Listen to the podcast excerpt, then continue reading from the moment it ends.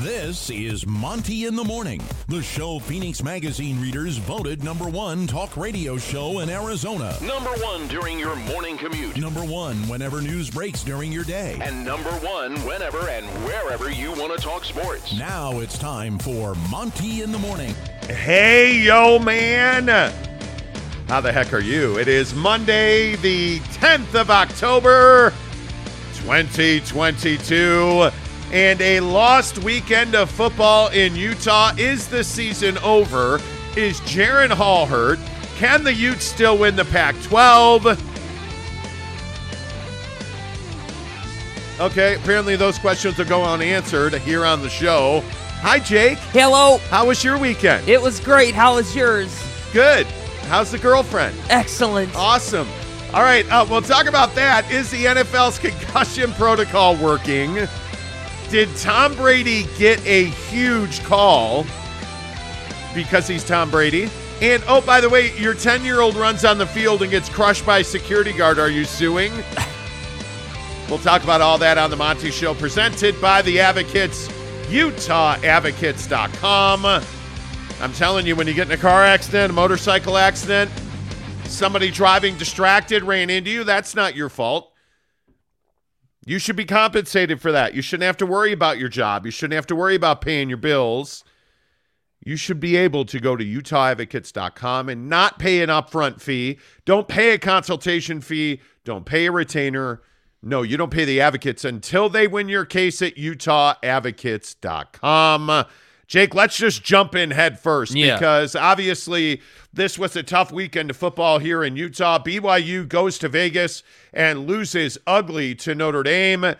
Um, that's where we'll start today with BYU. I, I don't even know where to start with this game. It was another slow start for BYU football. Um, from what you saw the game, Jake, what do you feel like is the biggest single issue for BYU right now? Yeah, I mean, I, I think this this conversation, firstly, about big game atmospheres and how this team, you know, gets it going for big games is a real conversation now. You know, I, I, I feel like, you know, obviously you start the game with that awful turnover uh, from Jaren, uh, and and I'm not saying it's all his fault. Maybe a route was misrun, whatever the case may be. You start the game with a turnover, you know, and then secondly, you know, from a defensive perspective, um, you know, and this is kind of what you were saying all last week about this game that that Notre Dame's tight end Michael Mayer uh, was coming for that ass, and what did he do? He produced, and you didn't. They weren't able to really do anything about it, and so to me, you know, where do you even start the conversation today on a on a Monday where where BYU was clearly in this game but just not able to get over the hump?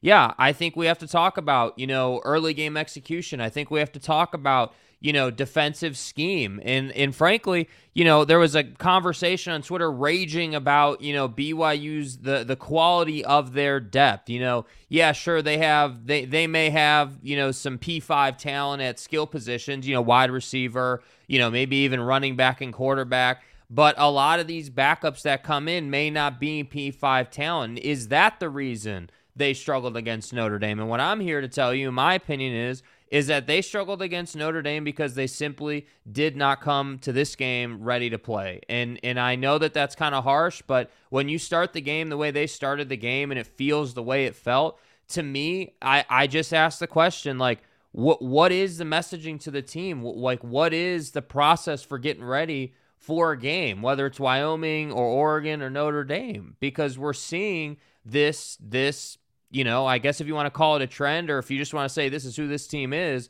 this slow start thing and this sort of coming out of the gates like with an unsure feeling in the offense, it can't continue, you know? And and unfortunately, now you've lost two games and and you're sitting here and you're like, "Man, like what now what?" You know, what, what where are we supposed to go from here? And that's the difficult part. And yes, I still think there's a lot to play for. Are you gonna are are are you gonna get to heights you've never seen before this year? No, obviously not. Not as a two win team and an independent. That's not happening. But I still think there's a lot to play for. So for me, the conversation just starts like with where what does this team do to get ready for a game? Because at some point you got to come out hot. At some point you got to come out like you did in week one against USF. You have to come out and set the tone.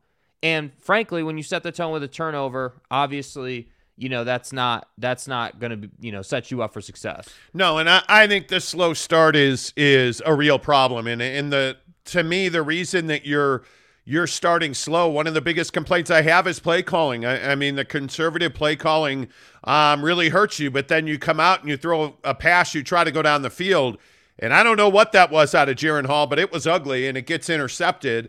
Um, and it's a rare turno- turnover for Jaren Hall. But other than that, I, I, I feel like the defense actually carried the team through this win uh, or through this game, excuse me. And if they don't play the way they played on defense, BYU has no chance to win this game. The offense was the issue. And obviously, the biggest question is is Jaren Hall hurt? And I'm here to tell you it doesn't matter if he's hurt, he's on the field. Mm-hmm. And the interception to start the game is not because he's injured. And you can't tell me um, that Jaren Hall and this this offense simply decided not to throw the football. Um, I mean, how many Puka Nacua sightings did we get? And now again, we have another Gunnar Romney situation where it looks like he's going to be out for an extended amount of time. So you have a breakout game from Cody Epps, but it just felt like this offense wasn't aggressive enough and I think it led to some inconsistency and momentum. And I think the other thing that was very clear in this game um, is that they've got to stop messing around with the offensive line because when you have Kingsley Suamataia and Harris LaChance on the right side, I felt like that was your strength on the offensive line this week. Their ability to move guys. I thought Harris LaChance did a fabulous job pushing the pile. Um, but yet you're rotating guards in there and I think it causes a chemistry issue. I think that all of these issues are self-inflicted damage by BYU. And I Facts. I again I understand. People are going to say that Jaren's hurt and he can't throw the ball deep. It doesn't matter. He's in the game. Mm-hmm. It doesn't matter if he's hurt. You have to win these football games. And frankly, um, I think for once we're not sitting here talking about the defense. I think we're we're talking about an incredibly dysfunctional offensive performance out of BYU. And I think it's high time that we start really talking about why these slow starts are are are happening. Saturday in Vegas, I feel like it was on the offense. I think there are several times where you know the Oregon game comes to mind where the defense couldn't stop the run, which gave all kinds of momentum and a play calling advantage to Oregon in that game. Right. Um, I think again against Wyoming, that was certainly the case. I think we saw a lot of that against Utah State. I actually think BYU held up well against the run, especially in the first half against Notre Dame. The issue was offense. They could not get sustained drive going offensively, and I think that really hurt this team. Yeah, absolutely. And I, and I think, you know, as far as the slow starts and the lack of momentum, yeah, play calling is absolutely going to be a piece of that. I, I and I think that it, this is not and probably won't be the last time that A-Rod is and A-Rod and his play calling come into question, and I think that – you know, obviously we'd be having a different conversation if, you know, that deep ball had been completed, let's say, and they got off to this rousing start against Notre Dame, but they didn't. And and I love the concept of of taking shots and being aggressive. Like I said last week, I think that that's absolutely what you need to be doing in this offense. When you have guys, you know, like, you know, Cody Epps, or when you have guys like you know, earlier this season, Chase Roberts, who had that big game. When you have guys who are clearly able to contribute, and it seems like every single week so far this season, we had a guy in the wide receiver room really step up and have that big game and be the number one option on any given night. Well, when you have that dynamic at play, yeah, of course you want to be aggressive, but I, I think there's this thing that happens in big games, and this kind of gives me an appreciation for what you know, guys like Nick Saban are able to do at the highest level. When you're in a big game at a neutral site in an NFL stadium, there is you can't have like early game jitter. You can't have like any kind of hesitation early in the game. And so I felt like if we're going to talk about play calling, clearly the play call was to go down the field. Clearly their idea and their strategy here was to push the ball down the field. I agree with that strategy. That said, I think it was a bad decision in that moment to throw that pass because clearly there I think there were three defenders in that general vicinity where he threw it. So that's why I say I, it's a combination of this slow start thing is a combination of players not doing their job. I think early in the last couple of weeks it's it's play calling as well. And it just feels like in the big picture the program's not doing the little things these little steps that when you do them right, it gives you this great success. They're not doing those little things that to get there. Well, and the the other question I have is, what did you see from Notre Dame that was surprising? Because I didn't see anything that was surprising. I think we sat here last week and I think we told you exactly how this game was going to play out. We told you they were going to run the football. We told you Michael Mayer was going to be a weapon. Um, and and both of those things happen. You don't Yeah. end up with two to one time of possession. You realize that happened, right? Notre Dame had the football twice as many minutes. I believe it was 40 to 19 uh, minutes possession for Notre Dame. And you look at the first down numbers, you look at the rushing attempt numbers, like it's not that that BYU wasn't um, you know, effective running the football. They were they they averaged 5.5 yards a carry. Yeah. BYU did. Notre Dame was at 5.2, but when you run for 234 yards and you control the football, I mean, if you look, guys, they had the football 41 minutes. yeah, man. Notre Dame had the football 41 minutes. And the other thing that I think is hysterical is this idea. Well, you know, and and I'll go back to the Jaren Hall conversation. If Jaren was healthy, I don't care if he was healthy or not. He was out there the entire game. Yeah. And when he's throwing touchdowns to Cody Epps, were we talking about that he wasn't healthy? No, we were not. And I love everybody saying, well, my friend, there were all these tweets. My friend's brother's sister, who's banging Jaren Hall's friend's cousin's brother's mom's tow truck driver, who's a bagger at Harmon's, tells me that they put shots into his arm. And it's like, dude, I, it, it doesn't matter. Yeah. You got if if he's not healthy, next man up in Jacob Conover Yep. right? But Yep. that's, by the way, Jaren Hall's not the reason they lost the game. Mm-hmm. You know, and I think one of the things we got to start talking about here is, again, here we are in going into the middle of October, and BYU's down five, six critical performers again. Yes. And by the way, you look at the the the lack, the MIA status of Puka Nacua in this game. How is that possible? He looked perfectly fine to me, Mm-hmm. but you're without Chase Roberts, you're without Gunnar Romney. Isaac Rex might as well have not shown up because he didn't even run out for the field goals. Yeah. I look at these situations where three times you have 10 men on the field and you burn two timeouts and take a costly penalty that missed led to a missed field goal. You know, you look at not assignment sound football, not doing your job.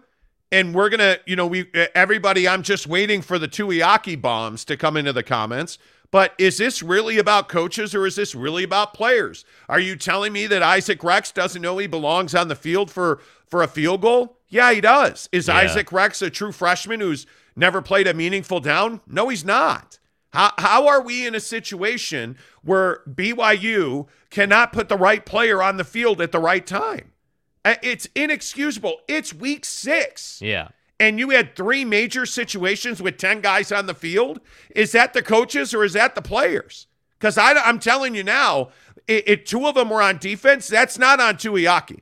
It, it's not. You want to point to position coaches? Okay, fine. This is on the players. I'm telling you, at some Yeah. point, we've got to stop whining and complaining about Tuiaki and A Rod, and we got to start talking about the fact that Jaren Hall threw a terrible pass that was intercepted. And and you could have intercepted that pass. Yes. Like, we got to stop blaming the coaches for poor player performance. Yeah, no, I completely agree, and I think that I think too often in sports, like we're we're you know hesitant to say, yeah, this guy just didn't perform. Yeah, Isaac Rex wasn't on the field when he was supposed to be on the field, or Jaren threw a bad pass. Like in especially with BYU, but I feel like in sports, like we don't want to just simply say, hey, yeah, you know, they didn't play well. And this seems to be week after week after week. We're sitting here talking about, hey, yeah, you know, you, you didn't play well. So Yeah. what what are you supposed to do? Because I can guarantee you, Kalani Sitake didn't have it in the game plan for guys not to show up on a field goal, or he didn't have it in the game plan for Jaren to make a horrible decision on that throw. And again, I love Jaren's game. Nine days out of ten, Jaren Hall is a damn good quarterback. But I'm telling you, in these big games, there are issues for this team, and I don't know if it like if we're going to talk about players, is that a leadership thing in their locker room from from guys like Jaren, the you know the captain core on this team, to the rest of the team, or or or what is it? And that's why I'm saying this is when we talk about detail work in football or or really in any sport. The details are what define your success if if guys aren't doing their job, you're not going to win a game. And there's no better example of that than the Isaac Rex field goal thing. There's no better example of that than Jaren Hall. If Jaren Hall doesn't throw that interception, if Jaren Hall drives them down the field and you just get points of any kind on your first possession to start the game, we're having a different conversation. Because, by the way, inside all this negativity, you did everything wrong that you did and you lost by eight points. And by the way, you, feel? you ran the football really well. This Yes. was by far Chris Brooks' best performance as a BYU running back. There is no doubt about that. And the frustrating thing for me is you got big, big performances out of out of guys that we've told you had to perform. Cody Epps has to step up without Chase Roberts, now likely without Gunnar Romney for an extended amount of time. and I feel like you've been saying that for a couple weeks now that Epps needs to kind of wake up and that's get going here. that's my guy, and and he needs. It's not even that Cody needs to step up. They need to give him opportunities, and they did. That's right, T. And they did, and Cody Epps performed. yeah. Throw him the football, right? Yeah. Like we can sit here and complain about tight ends, and we can sit here and complain about underutilization. It, I, I'm telling you now, with all due respect, if Isaac Rex was that guy, he'd be that guy, pal And with all due respect, and he's not. And there's whatever it is, a, pl- a big play here, a couple of throws there, fine. I'm good with that. Throw the ball down the field. Like that's your best asset. Let's stop hiding from it. Run the football effectively. L- it- it- It's fundamentals, bro. it's so frustrating to watch this team blow its own feet off. Why are we messing with the right guard? Not because he's on the show. Harris LaChance is your best option at right guard. It's not close. Yeah. Why are we rotating right guards when Kingsley and Harris are by far your best options on the right? Yeah. Harris has is Harris perfect? No. But Harris LaChance is more than doing the job. You moved him from tackle to guard. He, I, in my opinion, he has picked up right where he left off from tackle to guard, and he's elevated his performance. He is moving guys, but you want to keep rotating guard, and it's costing you. On the goal line, run behind Harris and, and run in the A gap to Harris's left. That has worked routinely Yes, yes, yes. use if you're going to run these plays. By the way, where did where did the the jet sweep to the right go? right? Like I just look at these situations, underutilizing Cody Epps, not being consistent on the offensive line. The, these issues with not running the football consistently. A A Rod's got to do a better job calling plays offensively. Where is offensively. A Aaron right now? There's just no doubt about that in my mind. I- I, I think I am not a football coach, but the coaches on this team have to be better. There's no doubt about that. Isaac Rex cannot miss his his assignment on the field goal unit. it's incredible. You you just can't. It, it that's a self-inflicted wound. Whatever that was from Jaren Hall on the first play it's a self-inflicted wound. Like having being in zone, zoning up Michael Mayer is a death sentence. Just forget about it. I mean, just absolutely forget about it. It's a death sentence. I don't understand it. And if that was your biggest problem, you still would have been fine in this game. I'm I'm gonna die on that hill. If if playing zone against one of the best tight ends, if not the best tight end in college football, was your biggest problem Saturday night, you would have won this football game. But that's that I think is why it's it's a bit frustrating to have to have this conversation because again, it you lost by 8 points. You lost by one possession even though you made all of these mistakes. That's what's incredible to me. I truly believe if this team was playing their best football, Jaren injury aside, right? Injured, not injured, whatever. If this team as a unit was playing their best football, they can play anybody, man. They may not win these games, but they're in the game with the best teams in the country. again, asking here's a perfect situation. You're asking Chris Brooks to pick up Isaiah Foskey, the defensive end, on a blitz for Notre Dame. Kingsley Suamataia decides not to block the defensive end, and Chris Brooks picks him up and absolutely gets struck by Foskey. You're not that guy, pal. Trust me. You're not that guy. Like is that on the coaches or is that on the player because if i'm an offensive line coach and I have Kingsley Suamataia on the right at right tackle, I'm asking him to guard the defensive end. Yeah. I am asking him to block the defensive end. But what does Kingsley Suamataia do? He moves inside to double team the tackle, leaving Chris Brooks on an island to to try and check Foskey. And that's probably scheme, right? Is that is that a fair assumption to make that that's that's the scheme I, you're running? I can't believe that wh- whoever's decision that is said, yeah, you know what? Let Chris handle Foskey. No, I'm s- I, like that makes no. With all due respect. There's just no chance. no way. There's no it's, chance. It's just an un. It, nobody would ask a back to do that. Nobody. Uh, it, it just these are all self-inflicted wounds. Yes. and I think a lot of it is the players not executing mentally. yeah. That's what this is. But I think there's a greater conversation there. When a player, when, so when you see this same type of behavior week after week, right? Like, again, if it was kind of spot checking, like if it was just Oregon and then it was just Notre Dame and you had played your ass off in these other games, I wouldn't be on this train. But the fact is, is every single week for like the last four weeks, there have been issues. There have been self inflicted wounds like this. And that's why I'm here to ask the question. We can, like, to me in my head, what goes through my head is okay, the players are not mentally prepared to play. Like, can we just all agree on that? Like, whether it is Isaac Rex not being in the game, whether it is Jaren making a dumbass throw on the first play of the game, whatever. Like, they're just not locked in, ready to go. I agree. So who is that on? Because at the NFL level, that's on the coaching staff. But at some point, there's this balance you have to find of the coaches can do everything they can do. If the players just aren't that guy, they're not that guy. So that's what I'm saying. Up to the Notre Dame game, Jaren, I felt like could have been in the Heisman conversation. That's all over with now. That's done. You can forget about that. So, Yeah. so to me, Yep. I don't know. It's it's difficult. Yeah, I don't know, man. I, I look at this stuff that's happening and it's just frustrating. Let's get your thoughts in here. Gage Carter, good morning to you. Man, tough weekend to be a Ute or Bears fan. See why?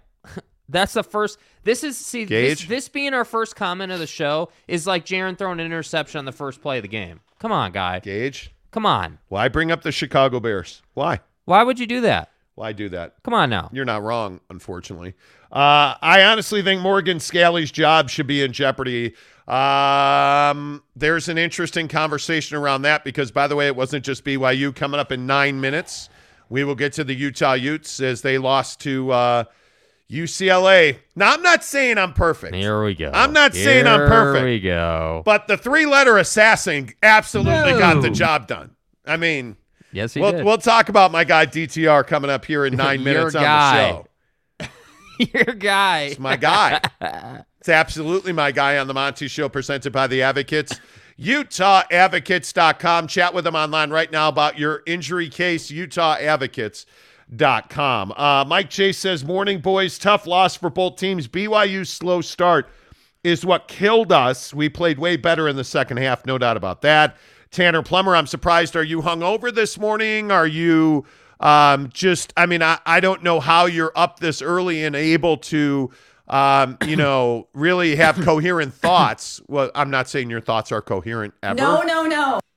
Uh, you, you know, uh, I mean, what I had meant to say was RSL made the playoffs last night. Were you, Bro, what are you talking about, man? I mean, were you straight raging with cat vibes all night? Or well, I'm like, glad that RSL rolled out the Draymond video and you know used that to mock a bunch of people. That's you know that was really high class material. yeah, on what RSL. was that on RSL on Twitter? Real, real Like- high class stuff there. But anyway, next comment. What, like, yeah, let's what not are get we- distracted here? What are we doing? Yeah, come on. Um, by the way, on a side note, he said uh, I could go for some cotton candy right now. So could, so could your dentist. Uh, Tanner says Utah's season isn't over. I don't know why, but I still think they can win the Pac-12 South. Well, the Pac-12 South is no longer a thing.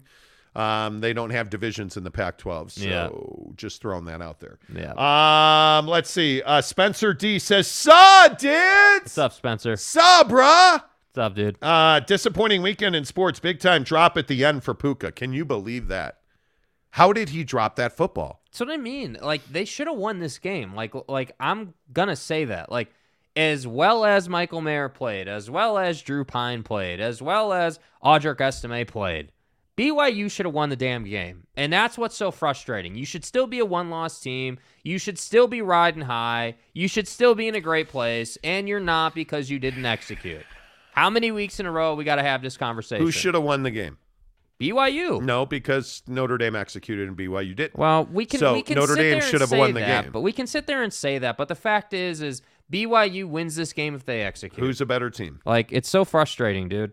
Notre Dame's the better team. This is the, yeah, great. They're the better team. well, like, but I- but I- listen, you don't deserve to win games. You either win or you lose. And the thing, I never said they deserve the deserved to thing win the that game. right, Like, I understand. But the thing that stands out to me is like you want to talk about Michael May- Michael Mayer. I think we we sat here Friday and I told you you this did. is a guy that's a problem, and you still zone him. You still decide to zone Michael Mayer, and he tortured you. But no one's going to disrespect me. and then you put Michael Har- Micah Harper on him, and you're fine. He is far less effective in the second half. And man, Mm-hmm. why the why why not make that adjustment sooner? And what made you think that having Michael Mayer in zone, where he was wide open for that touchdown down the left side, what made you think that zone is the right thing to do on that guy? That that that so when we talk about shoulda, coulda, woulda won the game, you're not going to win the game when you come out the first half and you and you check Michael Mayer in zone. Keep it real. That's not going to happen. You're not going to win the game. The, you have a quarterback in Drew Pyne who essentially is getting his first real long form action for Notre Dame. He is clearly growing and developing as a thrower of the football. Right. He is an effective passer. When you have a weapon like Michael Mayer, truly, they do not want to throw to wide receivers at Notre Dame. Trust me when I tell you that. Michael Mayer is their guy. Man him up. Man him up. And when you did that, I thought it worked. I think Ben Bywater is your defensive star of the game. I thought Ben Bywater had one of his best games as a BYU Cougar, and a lot of that was was being physical with Michael Mayer. Yeah. and I thought he did a really good job on that. Because that's what you have to do to guys like Michael Mayer. You got to be physical. Man. You got to bump them at the line of scrimmage. Like you got to make their life difficult, and that doesn't exist in zone concepts. Renee Roca says, I didn't see the game. Wasn't an ugly loss. It wasn't an ugly loss. It, it's just BYU now has has told us who they are. They're a team that makes mental mistakes. They start slowly and they try to overcome that in the second half. Yeah. That's who BYU is. They make mental mistakes repeatedly. Three times, 10 men on the field. Cost you three points. What's the difference at 28 23? But, you know, now you're within a touchdown of winning the game. But you missed the field goal because you took a five yard delay penalty because Isaac Rex forgot to run on the field for field goal. Y'all feel me? Even though he's on the field goal team every single time, he just chooses in one of the biggest games of the year not to come on the field with the field goal team. Right. And that's Kalani's fault? It, it- are, are you kidding me? Like you're a team that makes mental mistakes. Those mental mistakes blow your feet off. You decided that you want to you want to rotate guys on the offensive line. You want to rotate Harris out at, at right guard, and it killed you. I- I- in my opinion, you were having your finest rushing game of the year, and yet you continue to alternate drives at right guard Right. and I don't understand it. And you decided to zone up Michael Mayer the first half. I don't understand it. You come out and quite literally, I'm not exaggerating, Jaren Hall throws a fly ball to Notre Dame's defense on the first play of the game. I don't understand it. I mean, there's a lot of things you could have done here. You don't get Puka. I don't believe Puka had a target in the first half. I might be wrong about that. You don't target Puka Nacua. He's back playing. You sat him out of the Utah State game when he was available. You sat him out of the Utah State game, and then you don't target him in the first half. And he's really under vastly underutilized Yeah. the entire game. These are mental mistakes. These are play calling issues. These are not, oh, Jaren's shoulder. He's on the field. He's not injured. Yeah. I- I- it is and it that's is. what it was last year too, by the way. Like that was that's the conversation we had last year too. So I agree with that. Yep. Snuka says BYU its own worst enemy. I agree with that. Completely true. You know, um, you know. Uh, Tanner says, LOL, I'm not saying your thoughts are coherent. I'm not, you know. I, I don't mean to label people. Lopes fan Gabe says, Good morning, casual. What's up, Lopes? Uh, Snuka says, ND is good, but BYU made them look better. Uh, that is absolutely true. Yeah. That is absolutely true. But I mean, on the positive side of things, like this was by far your best running performance. And I do think there is There is a lot of credence in making Lopini Katoa your number one running back. I think he's not a guy that you're going to give 25, 30 carries, but he's a guy that needs more carries. Now, having said that, Chris Brooks had his finest game as a Cougar. This may have been the coming out party for Chris Brooks. No, unfortunately, it's October, the middle of October, Yeah, and you're at, finally. you're at the Arkansas game, which is not great. You know, um, Tanner said, "Yeah, I didn't like RSL posted that Draymond video. Yeah. If you didn't see it, RSL RSL posted a video where they essentially mocked Draymond Green punching Jordan Poole as a way to strike out at the haters against them. mm-hmm. And it's just an it's poor form. Yeah. It's poor form Low cash. and it, it's just not something that that you should be doing. I mean, last night, if if you missed it, RSL won its second. What's the right way to say? it? They had to win out. They had to win these two games Yeah. To make the the MLS playoffs. They do that, Yeah. and, and I thought it was a really good moment. I, Yeah. I did. I thought it was a really good moment. Um, and I think that it is, you know, certainly one of those things you're going to look back at as, you know, something that brings you together. Yeah. But I, I mean, it's to me, it's just it was it was low cash, in my opinion. Six thirty, the biggest stories in sports, presented by Quick Quack Car Wash.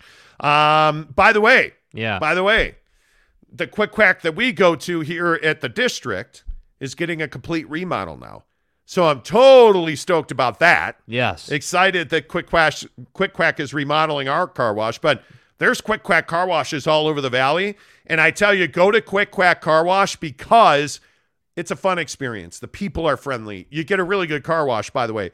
It, it's well priced, so you can afford a membership. So that now that the winter and the snow and the salt and the ice are coming, you can get your car washed two, three times a week That's what we all want. for one cost. Yeah. Right. So I always tell you that. But the reason I go to Quick Quack Car Wash is because of the people. The people that work there are friendly. They actually smile. They actually look like they want to be there. There's nothing worse than going to other car washes and the people are like, yeah, let's go. Come on. And then they don't help you like guide your car into the rail. yeah. You know, you got to pull your front left wheel into the rail. Yeah. And you wind up hitting the rail or scratch, scratching a wheel. Not a quick quack car wash. You have somebody that's friendly, standing there smiling, like really directing you well. Like Quick Quack's just a better car wash experience. So get to your local uh, Quick Quack car wash. Tell them you heard about it on the Monty Show. The biggest stories in sports this morning. No doubt about it. We've been talking about the BYU loss. But what about the Utah loss? Because this was not a this was not a much better performance, Jake. I, I think that um, without question, you look at you look at Utah and you see um, what happened, and this loss to UCLA was ugly. I mean, I guess the question is, can can Utah still compete and win uh, the Pac-12 championship? Yeah, I mean, I think they can still compete for it, no doubt. Um, I think things have changed though, as far as Cam Rising is concerned. You know, I, I watching this game, very untimely turnovers. You know, whether it was the pick over the middle to the linebackers when UCLA was running that Tampa 2 scheme on defense where you're dropping your linebackers back into coverage so they kind of blend in and and that's kind of that's the whole concept of that defense having your linebacker drop instead of playing the intermediate. So you have one extra guy down the field. And it worked. Cam rising took the bait and turned the football over. And then late in the game when they were down and, it, and really at this time game really wasn't in question in my opinion but he he has that fumble where they strip him as he's trying to get a couple extra yards. You know just untimely stuff out of cam rising. And and look i understand turnovers are going to happen but for me you know, this conversation that's sort of on the back burner right now about who's the best quarterback in Utah. I think that that conversation is still very even because both of these guys had some pretty bad turnovers this week. So to me, I, I look at this Utah loss to UCLA and, and and I say, yeah, you know, DTR is a damn good quarterback and he deserves a lot of credit for that. You know, whether uh, whether it's the progression he's made um, you know, in the throwing part of his game, like I felt like he placed his ball placement was elite. Like I'm talking about over the middle of the field, really tight windows, like really everything you could ask for out of a quarterback. And then the running stuff obviously is what really makes him special. You know, the ability to jump over guys, make guys miss, that type of thing combined with his ability to throw the ball is ultimately, you know, a big reason why UCLA won this game. But I but I will say I did feel like the turnovers, as usual in football, really were the nail in the coffin. I felt like Utah really had some momentum in the second half, um, in that third quarter. I felt like they were moving the ball well. They come out, they score, and then that pick when they were at the 40 yard line, I Oh. think, just killed them. And that was kind of for me. While the game didn't end right there, I felt like that was kind of the beginning of the end because your momentum was just dead at that point. You there was nowhere really for you to go because you gave them extra possessions, and of course they capitalized on that. So Well, that's you- that's what was frustrating. You can't give UCLA 502 total yards of offense yeah, and expect to win. And one of the questions that has to be asked out of this game is uh, what's going on with Morgan Scalley in this defense? Because this is shocking. And listen, no nobody's been a bigger supporter at DTR than me. They're not 502 yards of total offense. I mean, uh, uh, with all due respect, T, uh, I Yeah. just don't see that that UCLA's a 500 yard offense. With all due respect. I mean, they're not uh, 502 yards That's right, T. of total offense is shocking Yeah. against this Utah team. To give up 42 points, to give up, uh, you know, 307 total yards to DTR. Zach Charbonnet had a massive game running the ball.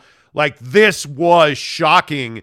And as many questions as people want to ask about, you know, Tuiaki and, and the BYU defense, Jake, I think you have to ask real questions about Morgan Scalley and this Ute defense because it doesn't make any sense at all that you're allowing 500 yards of offense to to UCLA. I mean, you look at some of the numbers um, that that UCLA put up. I mean, I mean Zach Charbonnet 22 for 198. He averaged nine yards per carry in that game. Overall, UCLA on 38 carries averaged 5.3 yards a carry. Good lord. yeah, they were eating for sure. I mean, 13 yards per pass out of DTR.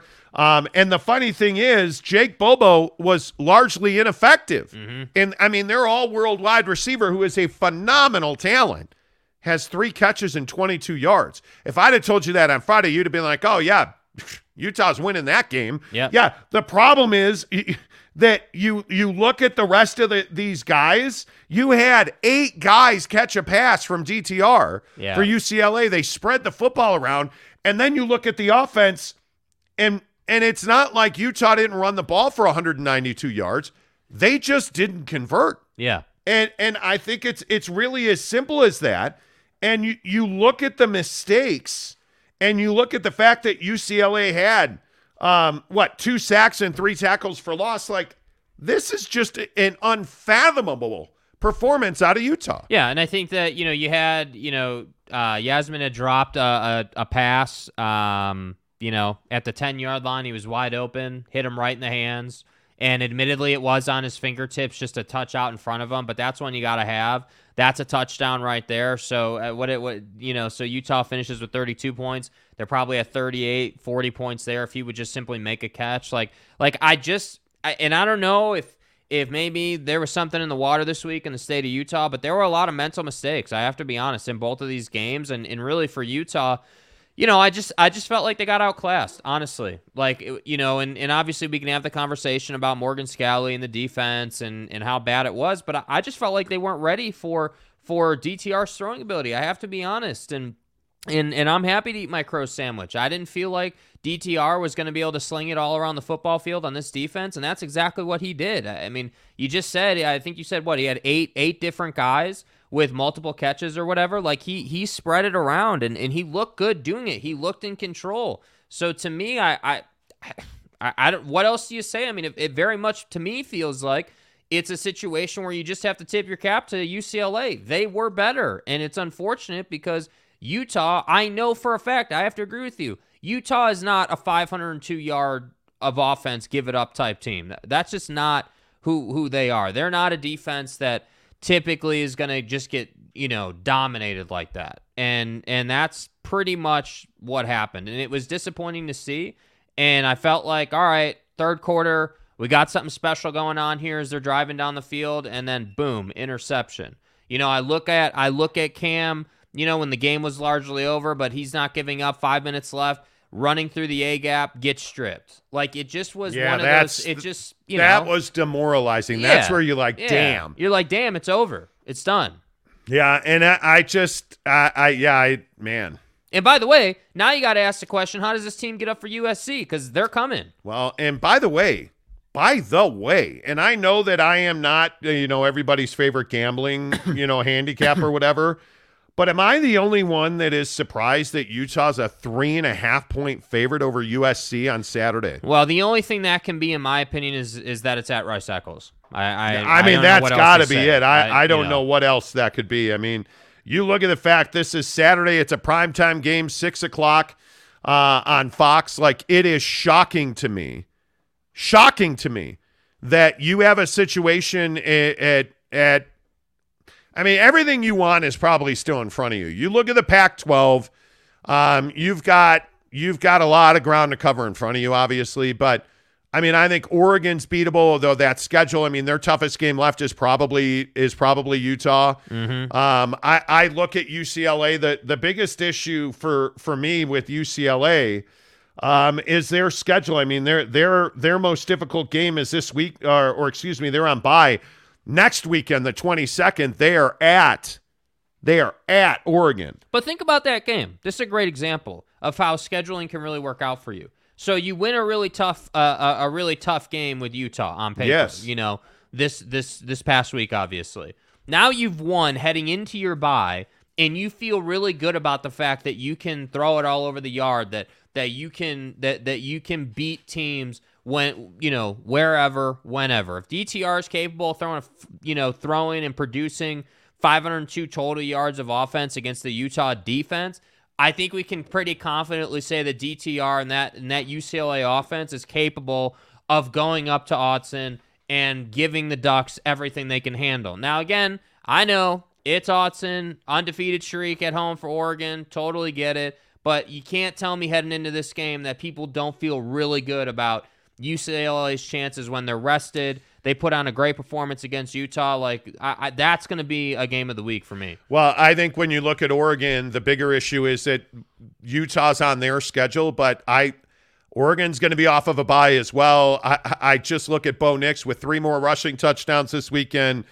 I mean, I think you got to favor Oregon in this game. And and when I look up and down this schedule, I don't know. I I, I think that that home game against I think that home game against Utah is is is the end all be all because I think Oregon's got probably has the best chance to win the Pac-12 championship based on schedule. I mean, you Yeah. you look at you look at USC's schedule, um, and you don't feel like there's there's a whole lot in. Um, there's a whole lot in their schedule. I mean, obviously they have UCLA coming up at the end of the year, but um, I, I just don't believe that like USC's schedule is at Utah, at Arizona, that's a win. Cal, Colorado, at UCLA and Notre Dame. There's losses on that schedule. I mean, now, frankly, the game for Notre Dame is at the Coliseum, so you would think that with that offense, with that offense, USC should be able to outgun Notre Dame. Again, I think Utah is the the the pinnacle of who wins the championship. Yeah. If Utah doesn't win the conference championship or play for it, um, they're going to have a major hand in who does because obviously they have these uh, uh, these teams on their schedule. Now UCLA's got the leg up because now they've got the head to head. But when you look at and I'm still a believer in USC, I think Utah's beating USC. I do. I, I mean there there is there is no doubt. And I know that you were busy procreating and and you know doing all kinds of amazing things um, this weekend, so you were not watching the you know the amazing fight on USC Trojans. That's right, T. They weren't so amazing this weekend. There was a long stretch of that game against the Cougs that uh, it felt like Washington State had a chance to win that game until they didn't. But you, you look at the way that Caleb Williams played in that game, he was far less than scintillating and likely cost himself any chance at a Heisman with that performance. I think there's a real chance that Utah is right there in the mix for a Pac 12 championship at the end of the year. I don't see any way, shape, or form that that this season's over. So who do you think the best team in the Pac-12 is then? Right now, I mean, obviously I think UCLA had a big performance, but I think that's up in the air. I mean, I, I you know, a week from now, or excuse me, because they're on bye, two weeks from now, we're going to find out who UCLA is. I mean, if you if if if you really had to put the screws to me right now and who's the best team in the Pac-12, I might say Oregon, because the way that Bo Nix is running the football, um, and the way that they're playing defensively, I think they're better defensively than anybody thought they would be. Right. I don't think there's any doubt about that. I, I think we all had questions about Bo Nix throwing the football. Yep. I don't think anybody knew he was going to be this prolific of a runner.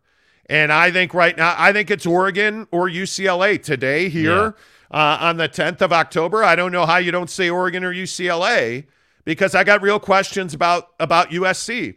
Um, and we're going to talk about the AP Top 25 coming up in five minutes on uh, football at 50 presented by Papa Murphy's Pizza. But I look at I look at who's got a legitimate seat at the table this year in the Pac-12. I still count Utah in that pool of teams. Totally. It is very difficult to go undefeated in this conference. And I think we see a lot of weakness in, in USC now. We see a lot of weakness. Oregon on the road is not Oregon at home. Totally. Um, but they get UCLA at home and they get Utah at home. I don't know what to make of that. I, I think Oregon's schedule very much lines up that Oregon's going to be in the, the conference championship. yeah. Now, who that second team is, I don't know.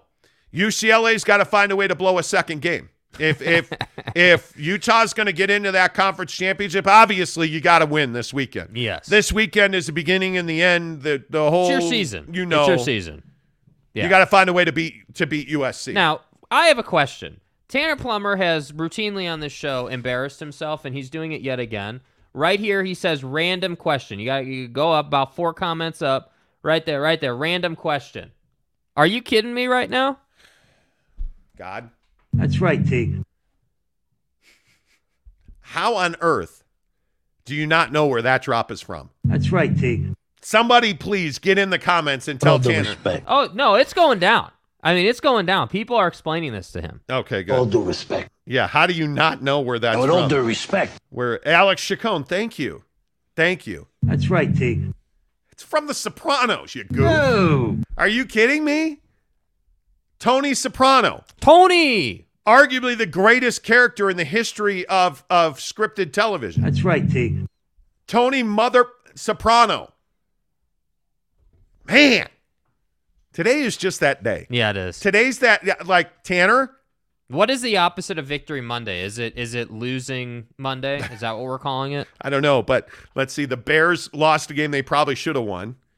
BYU lost, Utah lost. Like, I mean, what are, what are we even talking about here? Now, thankfully, my Padres won. Oh yeah. You know, Your Padres slam Diego. slam Diego. Uh, Man, well, I mean, that my. fun. You, what, that what you game was fun as hell, dude? Yeah, you've been a Padre fan. Uh, for a that's my Yeah. second team Yeah. going back for. Yeah, until long while. Tatis put a needle in his arm. You know. How come we can't talk more baseball in Salt Lake City? Yeah, I don't know. Because I agree that, and we've got three minutes until football at fifty. Yeah, three minutes. But I think here on the here on the Monty Show, presented by the Advocates, UtahAdvocates.com. Yeah. I mean, I don't think there's any doubt that one of the biggest stories in sports, presented by Quick Quack Car Wash, is the fa- the fact that the Slam Diego Padres Yeah. knocked off the Mets of New York. Screw you, Donovan Mitchell. Yeah. Um, the fact that the Padres knocked off the Mets and that Buck Showalter, the manager of the Mets, wanted to have the Padres pitchers' ears checked for a foreign substance. Joe Musgrove. Nobody Yeah. knows who that is. Um, that's why I didn't say his Yeah. name.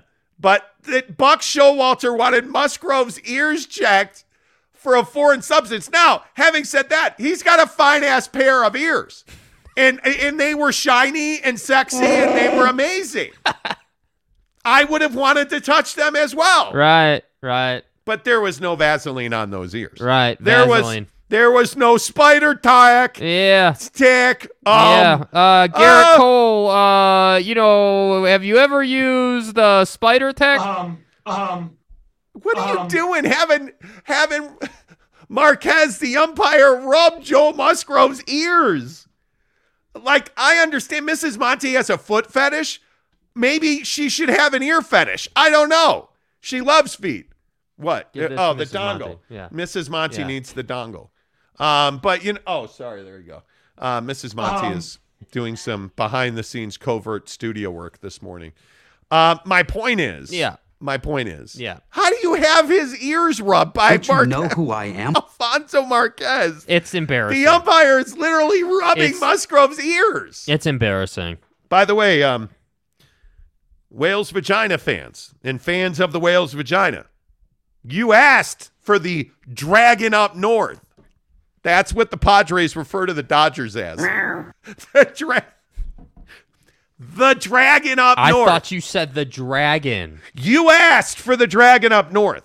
I let's hope that you have plenty of fire retardant because the Dodgers Fire are very good. retardant. Yeah, What fire now? dragons. Tell you what now. They breathe. Oh, they breathe fire, and so okay. See what he did there? Fire and putting out the fire. Okay, got it, got it. I'm with you, you now. I mean, Right, you, I- I'm with you now. you put out the fire. Right, put out. Right, okay. He had the umpire rub his ears. Uh, what uh, are? Are you kidding me?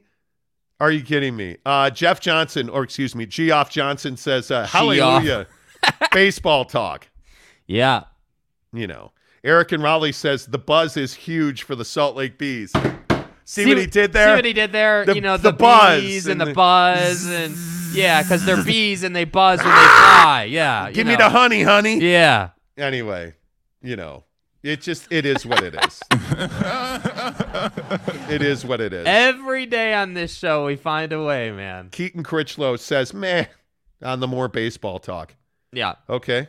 Uh, James Knight says, "Can we get can we ban Tanner for his gangster ignorance?" well, You know, Edwin says Tanner's been getting destroyed lately because he's own, he's earned that. yeah, You know, like this goes back to Tanner. Like I was tweeting stuff about Rudy Gobert being Rudy traded. Gobert. Rudy Gobert.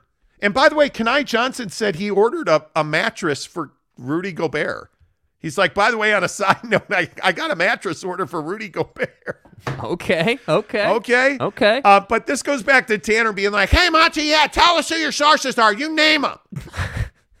My source is Tony Soprano. yeah, You know what I'm saying? Uh, it is what it is. Uh, Mike Maple says Tony Soprano versus Walter White. Tony Soprano because he'd have Walter White whacked. Period. Uh, let's see. Uh, M- Mike P says, "My God, the only thing more boring than watching paint dry stickball." wow. Uh, Lopes Van Gabe says, "I'm sorry, I thought you said Mrs. Monty needs the dongle. Is that what we're calling it now?" Gabe. I mean, listen, you ain't wrong. Oh my god, dude. What do you what do you what do you call your dongle? I call mine football 50 presented by Papa Murphy's Pizza. Make sure you use the promo code Monty25 to get 25% off your dongle. Bro, that was some of your best work. Are Literally, that was some of your best work. Are you kidding And me? it's only 650. Come on. Football 50, 10 of the hour, every hour on the Monty Show, presented by Papa Murphy's Pizza. Make sure that you use the promo code Monty25. You guys have been amazing getting Papa Murphy's Pizza with our promo code. Thank you. That's all I can say is you guys are awesome. Use that promo code Monty25 to get 25% off your purchase at $25 or more uh, using the promo code Monty25. Um, let's ask the question. Let's just get, have this conversation. Yeah. Is the protocol for concussions working in the NFL? There were several incidents yesterday in the National Football League.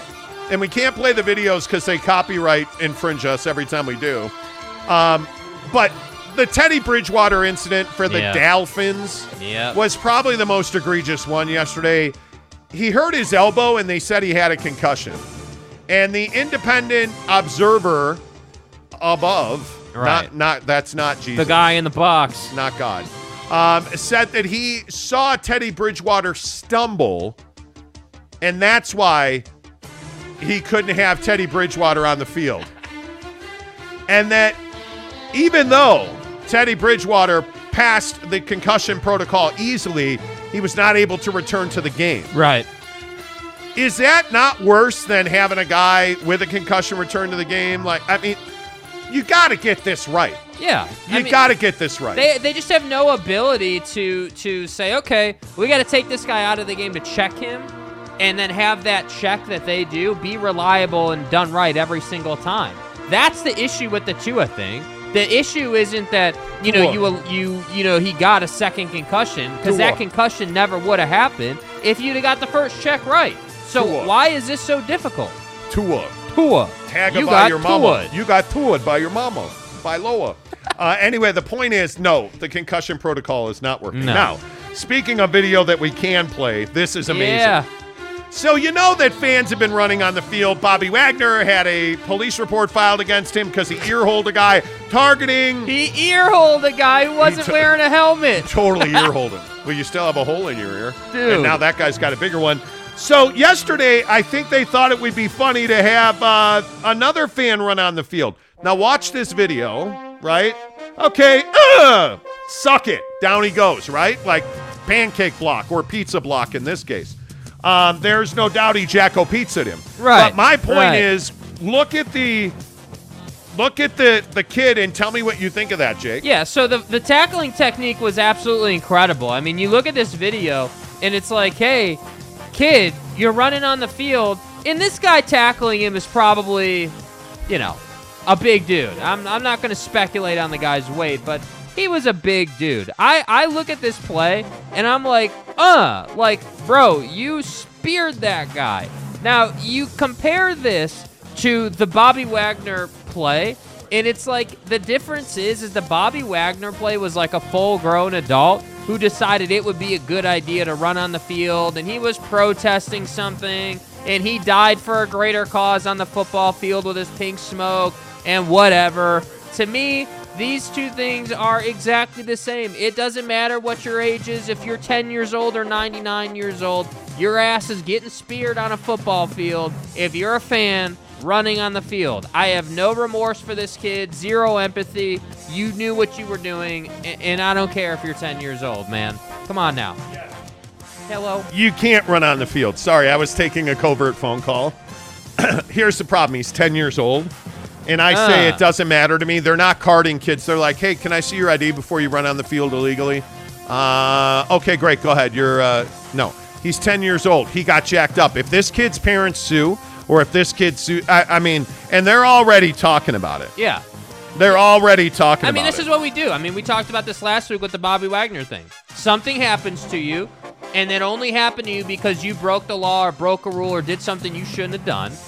So now you're going to be all pissed off that you once again No, got bro. absolutely lit on a football field. I Look at love that. it. That is to me. That's a better. That's a better form tackle than this one right here. Look, notice the smoke. Notice how much of a circus this is. Watch this. Oh my God. I mean, he put his helmet right. Watch the watch the crown of Bobby Wagner's helmet. here. Leads with the crown. Oh my God! Yeah, dude, that's targeting all day. That's targeting all day. Yeah, we'll see you later. Does either one of those people have a case to sue? No, none. No, I don't think. Absolutely either. none. And you should not. I don't care if they're ten year olds or not. You know, uh, Eric and Rowley says, "Oh no, it's consequences for my own." act." You know what I mean? That's what I'm saying. Like, like how you gonna sue when when you went on a football field, bro? Oh, it's oh no consequences. It It was in that moment that he knew. He blanked up. Eric with the with the win. Um, let's see.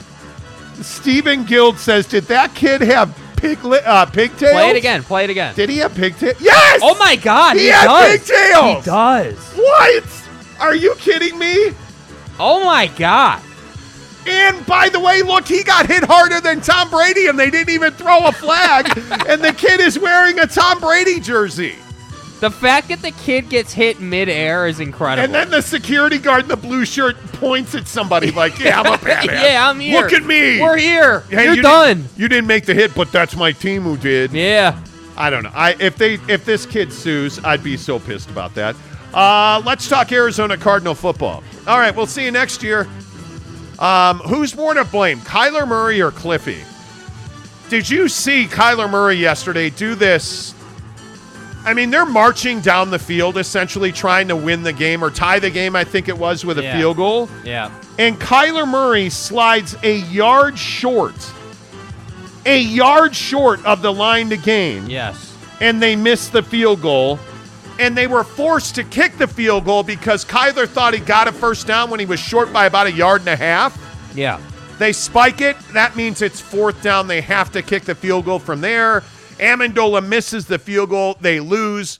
Is this Cliffy's fault or is it Kyler's fault? No, this is on Kyler Murray, in my opinion. You you you slid before the sticks, and the NFL rule clearly states that when a quarterback is sliding, the ball will be down where he begins his slide. So where he begins that sliding motion, not where his knee touches. No. So, so to me, you knew where the sticks were. You came up short. And because your team didn't have timeouts, which again, that's a different conversation, you can put that on Cliffy. But because your team didn't have timeouts in that situation with about 30 seconds left, you were forced to kick because Kyler slid on third down, which made it fourth down. So to me, I just, I, I, it's just unbelievable to me. How does that even happen? I don't know, but Slam, Sam J says, hey, congrats on your prediction of Utah beating UCLA. I blame you for the loss. Was angry Dorian Thompson Robinson mom got a hold of your video, and I'm sure she passed it on. Easy win, huh? Sam, are you bitter, bro? It, right there. Are, are you? Are you? this guy Are, right there. Are you bitter, bro? Right there. That was you. Who told you Dorian Thompson Robinson for the win? By the way, um, you know the thing that I know to be fact is that Dorian Thompson Robinson is a huge Papa Murphy's fan. 911, what's your emergency? I smell something delicious and I don't know what it is. Ma'am, we traced the smell, and it's coming from inside your oven. Ah, amazing! Papa Murphy's. Do it. Use the promo code. 25% off your purchase of $25 or more at Papa Murphy's Pizza when you use the promo code Monty25. Love that you guys are all doing that. By the way, I will say again, we had the Papa Murphy's Pizza Friday night. Yes. Just going to tell you, barbecue sauce and green onion, undefeated. Yes. Undefeated. Later in the show, though, later in the show, a shocking turn of events. A shocking turn of events. As I had the Taco Bell breakfast crunch wrap. Bro, what are you talking about, man? I got to tell you, the game has not changed in breakfast for fast food. I mean, just the the game has not changed, sir. Yes, you did. Yes, you did. Have you tried it yet? No. You haven't. We could try it today if you want. Are you a crunch wrap fan? Yes, big time. Big time. Homemade crunch wraps, fire. Yeah, but the girl you broke up with over text is what I think of when we make crunch wraps at home. Because that was You her know, you recipe. Just, you just can't help yourself. You know, you just can't help what? yourself. Am I wrong? It's not about if you're wrong or not. That's not what it's about. That's not what it's about. What is it? Because it about- was her thing. Yeah, but it doesn't matter. It it was her Oh, thing. Jake! It was her thing. We ended. It's my thing now because it's my completely family. control you. Like, what We're are you getting a talking dog. about? Come on. He's gonna crap on a plane. Hey, I for the record, I wasn't on that plane, and I shot that idea down, and she did what she wanted to do. Let's okay? make let's make crunch wrap supremes at Um, home and live um, happily ever after. Um, Hmm. Anyway, yeah, that's what when you say, "Oh, let's make homemade crunch wrap supremes." I mm-hmm. think of that crazy girl you broke up He with over broke text. up with you over text He did message? legitimately. He did, but you never use context. It You don't, don't. matter. You it don't. don't. matter, man. You don't use context. it don't matter, man. so get your facts Did you break up with her in a text message? Yes, Yes, but you the- did. End but- of story. Your Honor, there's a direct the witness not to talk What is in narratives. this SVU? Your Honor. What is this SVU? Yes or no? Okay, first of Order. all, never make that motion Order. again. never make that motion again. Number one. Did you break up with her over Yeah, text? Yes or no? Yes, Yeah, you did. please respect my privacy. Yes, you did. question. Yes, you did. And Morris says, I thought you were a vegetarian until Thanksgiving. Until Thanksgiving. Uh, James Knight says, How was the no meat, you sellouts? It sucks. I'm going to be honest with you. It sucks. Fact. Because this weekend, what did I think about all weekend long? Oh, man. I want some wings. Murphy's. We had Papa Murphy's, and it was amazing. And then Saturday morning, I had Papa Murphy's for breakfast. It was Did amazing. really? Yeah, we had cold pizza. Oh, Papa Murphy's cold. Oh. Uh, but all weekend long, all I thought about were two things, really. I want wings, right? And I want turkey meat taco salads. That that my my wife's like, honey, let's make salads and eat eat. Let's eat things that grow from Mother Earth's bosoms. Butthole. I'm like, okay, cool. Neat. Can't put turkey meat on it. Like it's, I miss it. I, That's it, Skippy. You know, you know. Good for you guys going vegan until thanks. Stop. No, Nobody again, said we're vegan. not going vegan. Tanner. Jesus. You know the Eagles are undefeated, and this kid thinks he runs the world now. That's right, T. You don't. It's no. You know how you know if somebody's vegan? They're going to tell you, "I am not vegan." Yeah.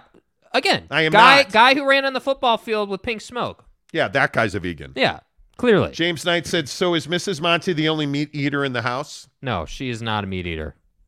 Oh yeah, she is. Um, Ed, Ed Wynn says Papa Murphy's is the best leftover pizza. It is. It really is though. It is. And it's the crust. It's the taste of the crust that really makes it. I'm telling you right now, if you have not used our promo code for Papa Murphy's, I just Hey, look here, man. so good. What's your favorite meat on Thanksgiving? You a turkey guy, ham guy, you know, uh, prime rib guy. I am a nah. See, and where our lives have matriculated to, Yeah, matriculated. Um, is we generally go to like a swanky buffet up in Park City because we snowboard. Well, we used to. His girlfriend doesn't let him spend time with us anymore. Bro, Um, stop. we stop. used- why, why, why, what? why? Why are you doing What? that, dude? W- Doing what? Why are you doing that? I'm just saying. Um, we usually go to like we snowboard all day on Thanksgiving, Uh-huh. and then we go to like a buffet up in Park City, Right. and we haven't done that recently because of the pandemic, so we hadn't been able to do that. But on Thanksgiving, I'm not a prime rib guy. I am much more of a white meat turkey, gravy, mashed potatoes. I'm gonna do that. Excuse me, it's mashed potatoes. mashed potatoes. Yeah, you know. Uh, Eric says all three get turkey, ham, and prime rib. And I, I prime mean, I, rib, you you ain't know. wrong. you ain't wrong. Uh, Tanner says a swanky buffet. You know the funny thing is, I was in Murray yesterday at the mall. Mhm. I don't know what that is they're building next to Shake Shack, but it's not going to be better than Shake Shack. Mhm. But Chuckarama, or excuse me, Chuckarama, um, had a line out the door and around the building on a Sunday. Chuckarama That's right, T. Out the door around the building. is on Sunday. We all know what that yeah, is. families and stuff. Yeah, you know it is. Snooka says honey baked ham. Mm. Boyd Lake says dark meat turkey. We You're have not- to smoke a turkey, man. We have to. We do.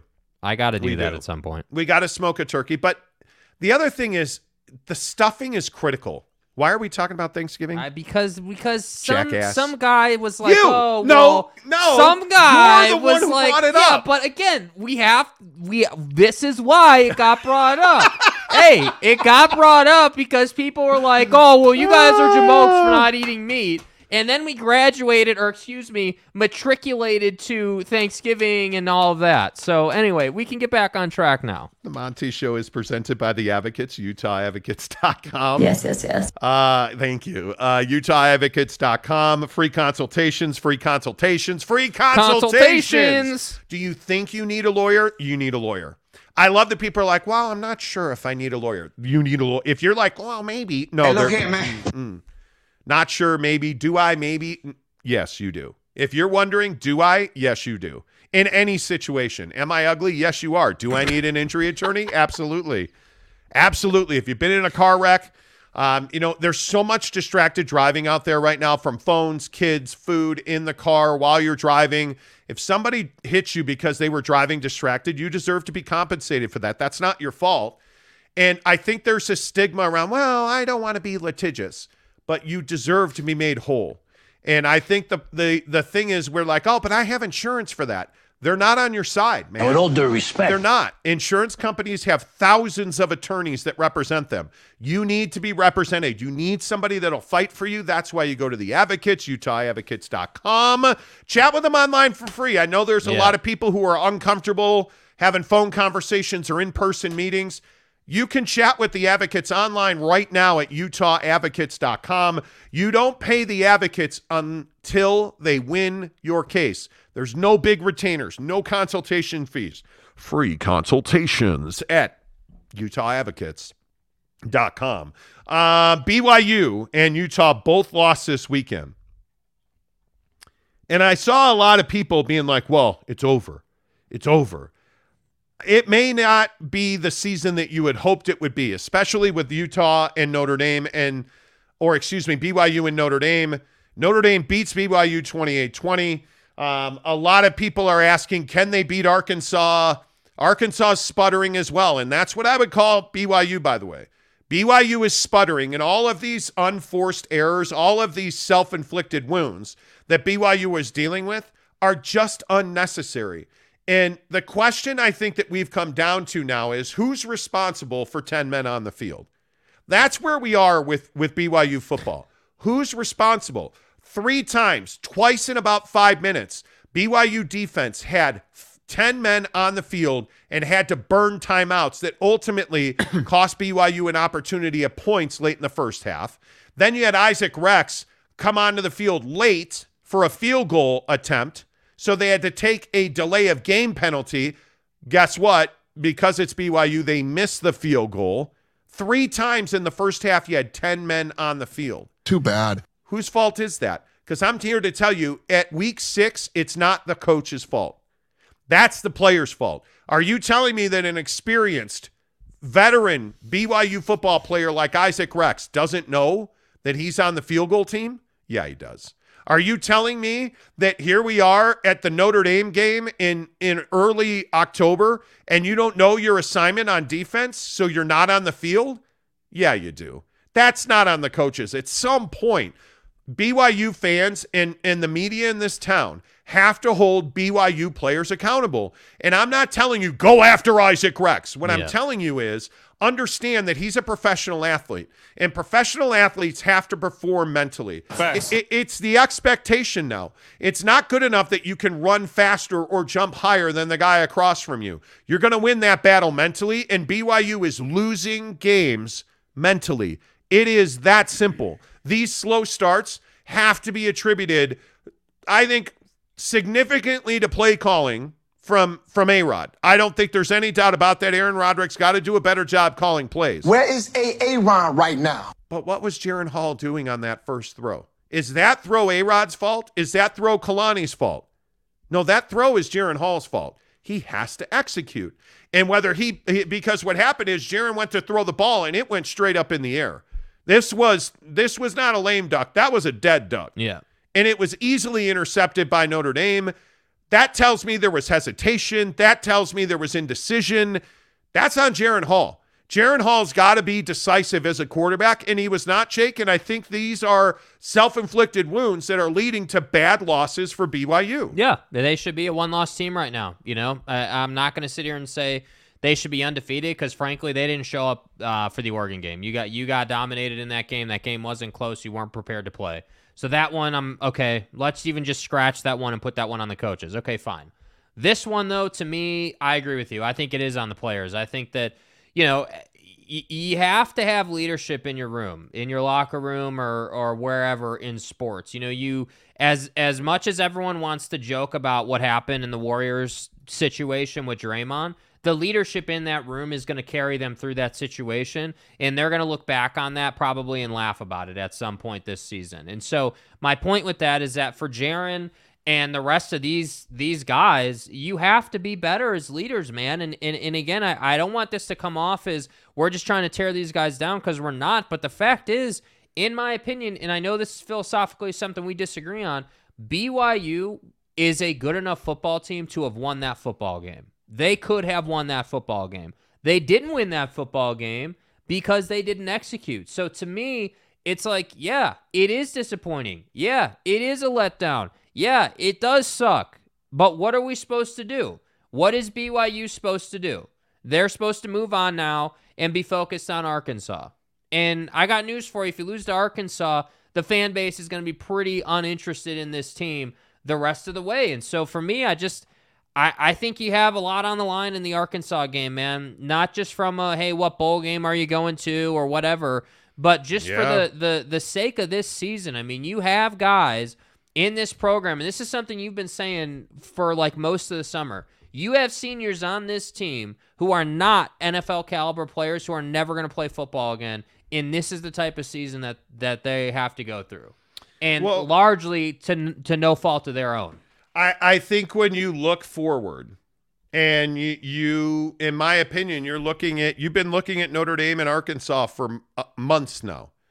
And you've been looking at, uh, you know, you look at the Big 12 coming up next season, like Harris LaChance or, uh, you know, any of these juniors and seniors, there's a real good chance they're never playing, um, you know, in a game of consequence in the Big 12.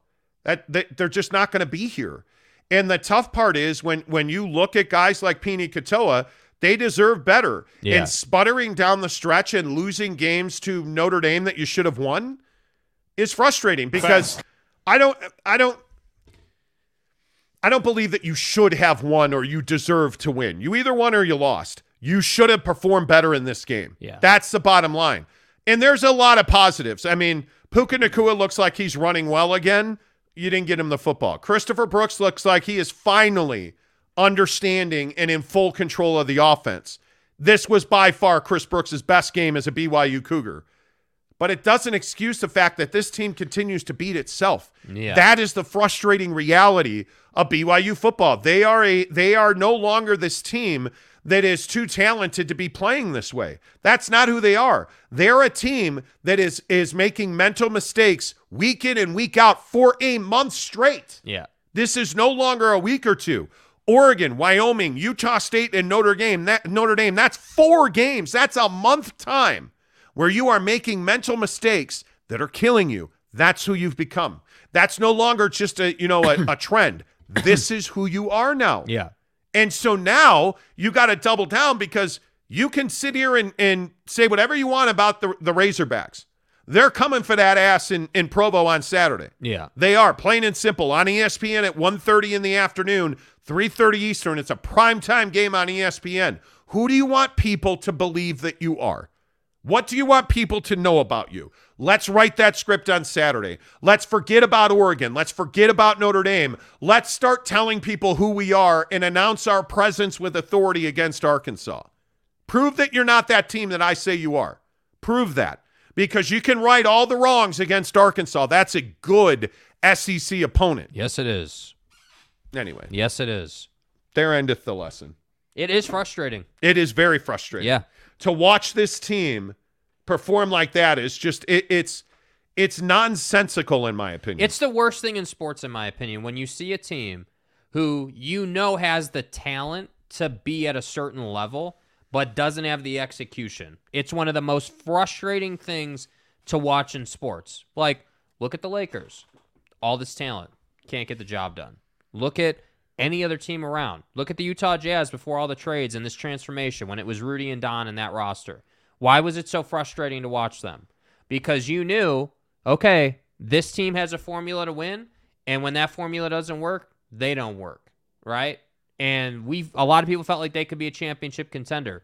BYU is the same thing in this state, right? Where you have all this Yeah. talent Yeah. and these guys who clearly can get the job done and clearly are capable of beating Notre Dame and come up way short because you decided not to execute and forget which team you were on for field goals and throw interceptions and you know not get the ball to Puka somehow some way which I do put on on Roderick because that's a scheme thing to me. Schemers. Yeah, that's what that is. So to me, Yeah. I, it, that's why it's so frustrating because I know that BYU is capable of beating Notre Dame. How does Puka Nacua not really? How is he not involved in the offense in the first half? And I think it it, it this is an excuse. Warning. Excuse. Excuse bomb warning. incoming. Excuse incoming. yeah, Are you telling me he drops that pass if he had had three catches in the first half and he's engaged in the offense? Does he drop that? Does he drop that pass in the fourth no, quarter? hell no. I think there's a pretty good chance he doesn't, right? Boyd Lake says uh, Hall's interception wasn't nerves. Shouldn't have thrown it, but wasn't nerves. A Rod seems to have forgotten about the easy short passing game. Well, when you're as explosive as they are, I think your tendency is to try to be explosive. But I agree with you. There's nothing wrong with Braden Cosper underneath. There's nothing wrong with Isaac Rex underneath. But what Even- they tend to do is they get happy with the underneath stuff. That's the problem with with you Yeah. guys want to complain about Roderick. The issue is is he gets too happy just when it's third and eight thrown behind the line of scrimmage. Well, and it would be nice to see. It would be nice to see more tight end utilization. Like it'd be nice to see Isaac Rex in the middle of the field. Um, I, I, you know, throw the ball to the back more. Use, you know, And it obviously it hurts not having Miles Davis because he is a very good catcher of the football. But Yeah. I mean, throw the ball to to Chris Brooks. He's shown he can catch the ball. I just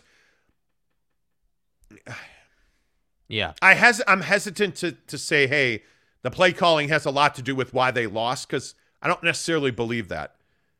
But in totality, when we look back on this game, are you are you going to go back over the call sheet and say, yeah, man, it didn't miss a beat there, didn't miss a beat there? Like, you know, I I just,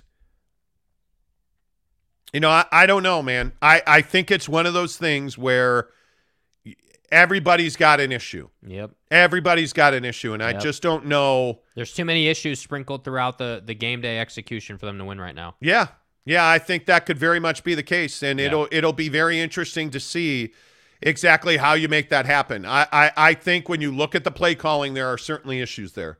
I don't think there's there's eh, there's any doubt about that. Uh, Mike Morris says the good thing is BYU can really uh, be good if they clean it up. They can be. I don't disagree with that. But you're running out of time. I mean, again, not to be ultra negative here, but after Arkansas, you don't have much left. That's the problem.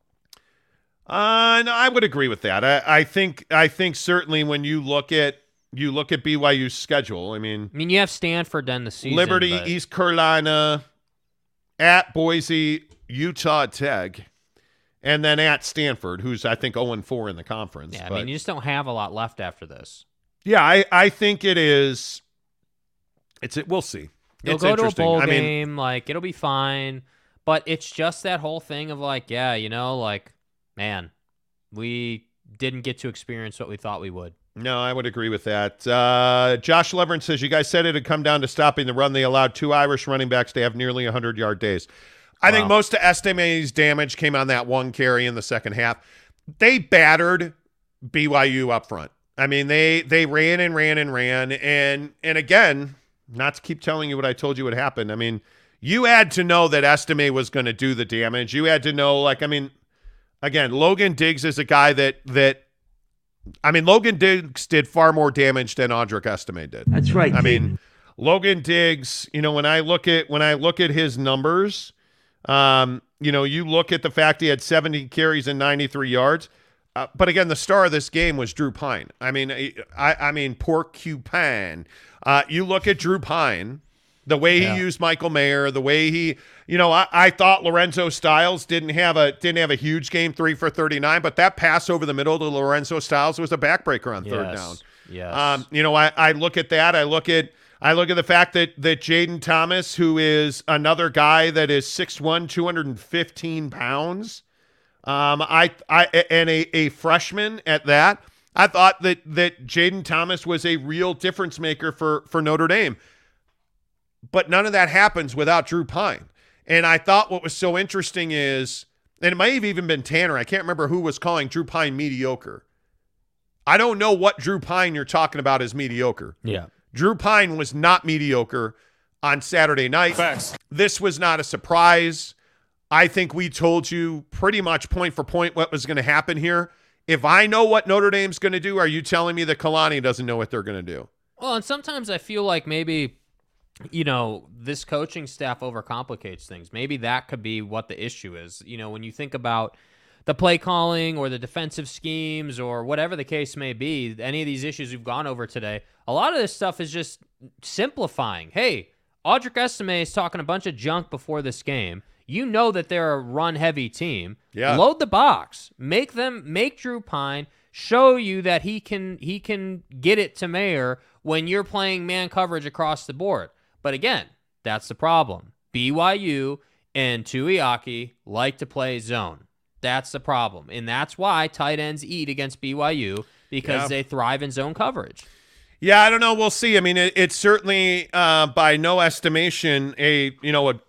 There's no such thing as good law. Uh, there just isn't. No. Uh, Mike P says Arkansas took Bama to the limit. They will massacre BYU if the Cougars aren't 100. percent Well, I mean, you're you're not going to be 100. percent And I think when you look at Arkansas, um, Well, I think what he's saying there is I like actually with- like Arkansas instead of Arkansas. But anyway, Yeah. yes, go ahead. Tell me what, he's saying, yeah, please. It's the mental mistakes. Yeah, no no football team right now is 100% healthy, but the mental mistakes, you can't have those against an SEC team. Yeah, I don't know. I look at um, their last three losses in a row to A and M, Alabama. They, well, I mean, they Alabama beat them 49-26. I don't, I wouldn't call that taking it to the limit. I mean, I think you look at you look at their performance. I, I Ass kicking by Mississippi State, dude. Uh, uh, and Mississippi State isn't exactly, you know, sliced bread. But I, I mean, you you look at they're injured as well. I mean, uh, Yeah. Arkansas is just not playing good football because I mean you're missing your you're missing your starting quarterback. I, I don't think there's any doubt about that. KJ Jefferson is out. yeah. Um, I don't know. We'll see what that looks like, but I mean, I, I think BYU should should win this game. But one of the things that really stands out to you about Notre Dame, they they did out athlete BYU. Uh, I mean, uh, defensively, Notre Dame has better has better athletes than BYU does. I think offensively, BYU was even. I just think that defense at Notre Dame and uh, again, I hate to say it, but I, I mean, they that's who we thought they were. I mean, Yeah. look at what they did. We specifically talked about what they did against Ohio State. I'm sorry if you're offended by that. I mean, I, I thought they played really well, and I that. But this is why I say I think also this is why uh, I was impressed with BYU's offensive line when when you have when you have the caliber of a you have that offensive line that can play. I just don't understand the offensive line rotation. yeah. I mean, it's you have frustrating. You have Harris LaChance and Kingsley Suamataia on the right, who are actually really effective. They're turning their guys well. I, it, it just it doesn't make a lot of sense. Yeah. it, it just does not make a lot of sense. The the outcome of this game, it, it does not. Talking BYU football on the Monty Show as they lose to uh, Notre Dame.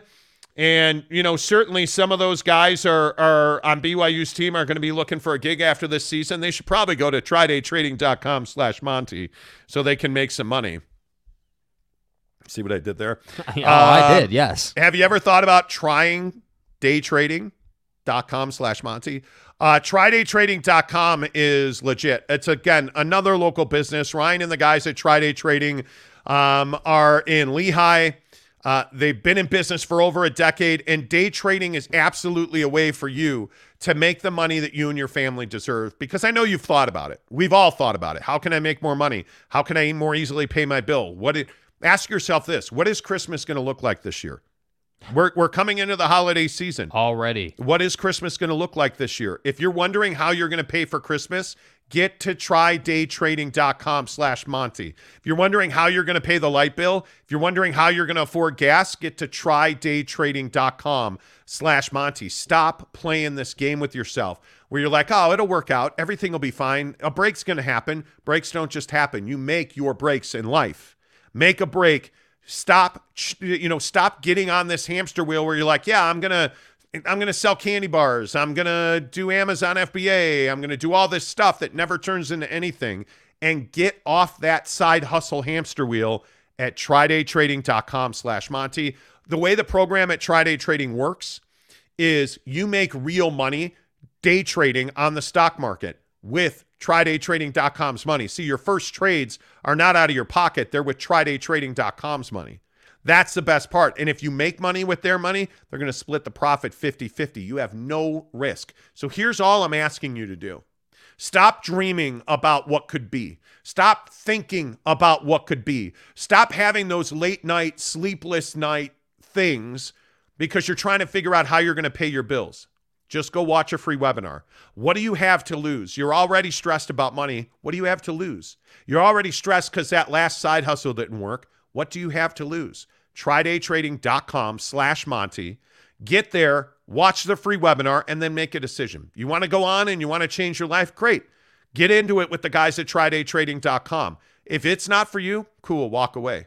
But I'm telling you, there are people today who are TryDay Trading alums. They're making thousands of dollars today, right now, day trading. That should be your money. You should be making that six-figure income you deserve at trydaytrading.com slash Monty. Let's get your comments in here on BYU. Five minutes away from you talk here on the show. I see all the Tuiaki comments. Do I do it? Do I get into the Tuiaki Well, just- comments? Listen, before we get into any of these comments, uh, you know, again, every week we do this, and I want to point that out. Notice that every Monday we have some ridiculous conversation about how Tuiaki needs to be fired. Fire and, Tuiaki. and like you know. A Rod's play calling sucks, and like you know, we do this every week, and I'm not even sitting here saying that it's unjustified some weeks, but this week I didn't really, you know, like yes, sure we can talk about the defensive scheme. I think it's unjustified to be like, hey, fire the guy because I don't necessarily think it's a fire the guy situation. Are there things that need to be changed? Yes, yes, yes. There are. There are in my opinion, uh, BYU overcomplicates some things that they really don't need to. Like, as an example of this, that Tuiaki controls, something that he has a hand on. Don't play zone dime when you know the other team has a dominant tight end. Yeah. Because all that's going to do is provide windows for him to be open like he had going into the end zone. Put a guy on him. Yeah, and I think they did that. I, they put Micah Harper on him, and I thought that worked out really well. I, I mean, and when and, they do it, it works. And I think Ben Bywater did very well covering Michael Mayer. I just you can't allow that to happen. So is Tuiaki got some responsibility? Absolutely. Yeah. I don't think their defense is the reason they lost this game. It's not. And and we can sit here and go over and over it. Tuiaki's not the reason they lost this game. Alex Chacon, I don't think it's Tuiaki's defense. I think it's execution by the players. I think there's no doubt now, about I, that. And, I, and to that comment, I do agree. But Alex, I'd be curious as to know why you think that. Because again, that to me is what's important. Why do we think it's the players, not the coaches? Yeah. Snuka says, uh, where the hell is Utah Tech? It's the old Dixie State. Uh, Eric and Raleigh says Boise, Liberty, and East Carolina can all beat BYU. Yes, they can. Tanner Plummer says Estime backed up his smack talk. Good for him. He did. Mm-hmm. He had a Mm-hmm. huge game. That's right, T. Uh, Boyd Lake and Tuiaki's defense makes mediocre quarterbacks look all world. Maybe. Hey, I can get down with that. I mean, I, I can get Maybe. down with that. I think that I agree with the concept. They made Notre Dame's offense look better than it was. But again, that's that to me is you know, Tuiaki has a good share of that because you're playing dime in the wrong situations and you're playing even nickel in the wrong situations. Like to me, uh, I just don't understand why it's such a foreign concept to play man coverage and load the box until they prove they can beat you in that I setup. know. I don't know why that's I such a foreign thing. Boyd Lake says, of course, Pyne had like 10 seconds to find receivers. And the funny thing is, I actually thought he got hit pretty regularly. I thought Tyler Batty had his his his best game of the year. For a guy that's been battling injuries to be in the backfield as consistently as they were. Yeah. The thing I'd like to see more is I'd like to see more blitzing. I would. You you have a secondary that's that's caused turnovers. Hey, my guy Maximus. Maximus. Mm-hmm. Maximus. Again, showing up. Maximus. Max Tooley, another interception. And it's and it is opportunistic defense. But that opportunity only happens when you make the quarterback move his feet. I'd like to see more blitzing. You have got athletes who can get home. Let them get home. Why are, and again, I think we only saw it a handful of times that I can recall, but this rush three drop eight thing doesn't work against Michael Mayer because he's going to out athlete you, right? I mean, 100%, that 100%. that that to me, I want to. I'd like to see more aggression on defense. I'd like to see more blitzing. Alex Chacon says random, but did you guys see the video of Brian Robinson from the Commanders running out to many men? Yeah, that was cool. Brian Robinson got shot in a robbery attempt. You'll remember a few about a month ago.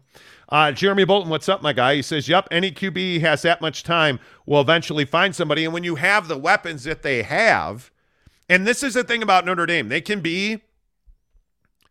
And this goes back to the Marshall comment. Well, they lost to Marshall. We're going to kick their ass. No, you're not. This is a team that has a new coach, that has a bunch of young players, that's getting better every week. And they're they always have more athletes than you have. They have as many athletes as USC has. They're Notre Dame. They're massive up front.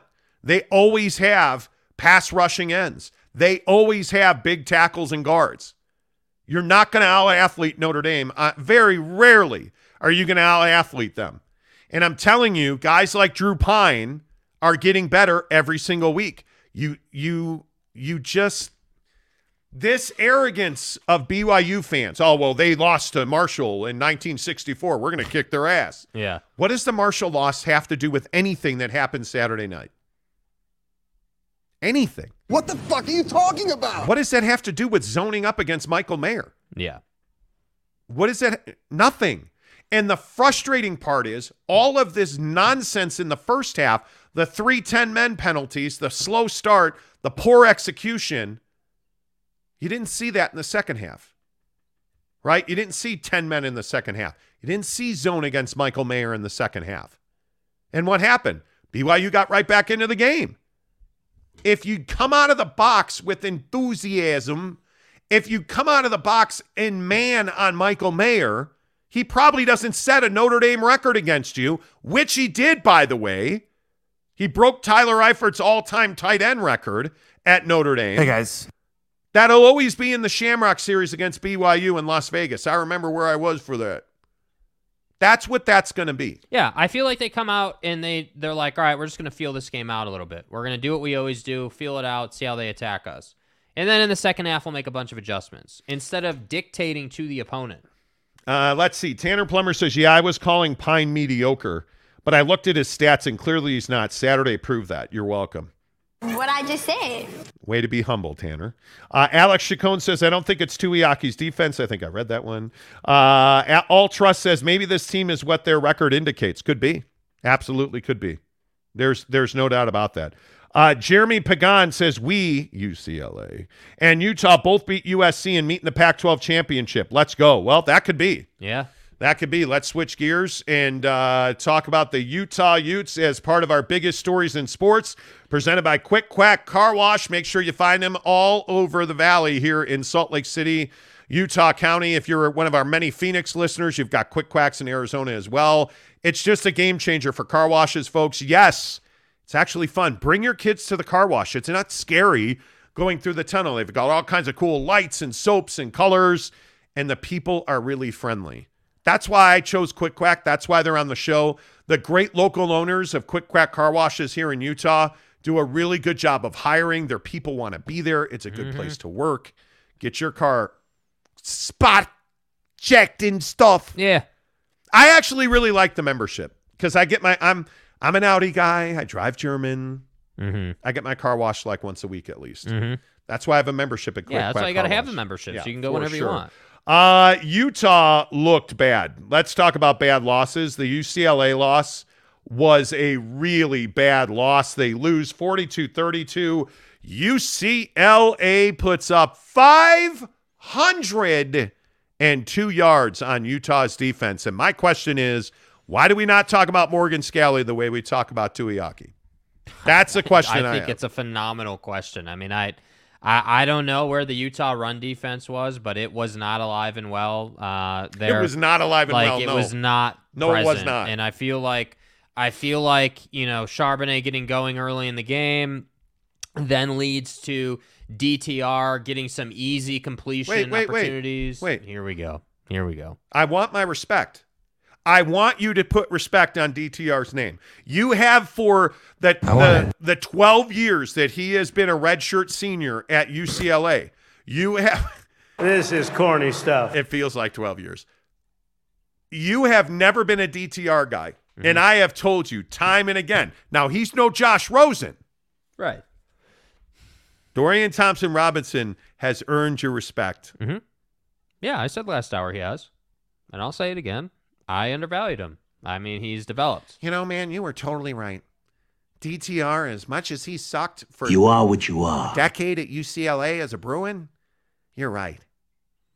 He was unbelievable against Utah. He is, in my opinion, emerging, uh, and, and they're going to have to keep winning games. He is a dark horse Heisman candidate.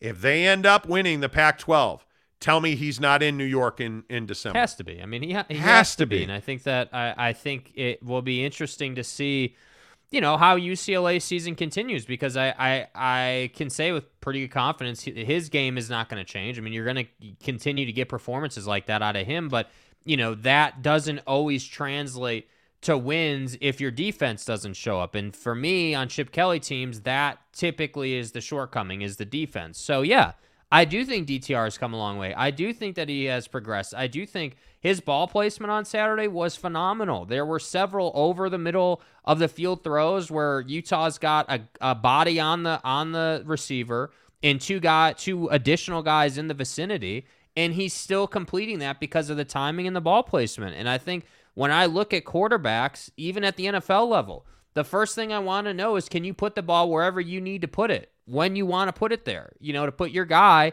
in the best position to catch a football. So, yeah, I think DTR can do that. Yeah, I know we've known for a while that yes, he can beat you with his legs. So, my point is, yeah, he is a special talent.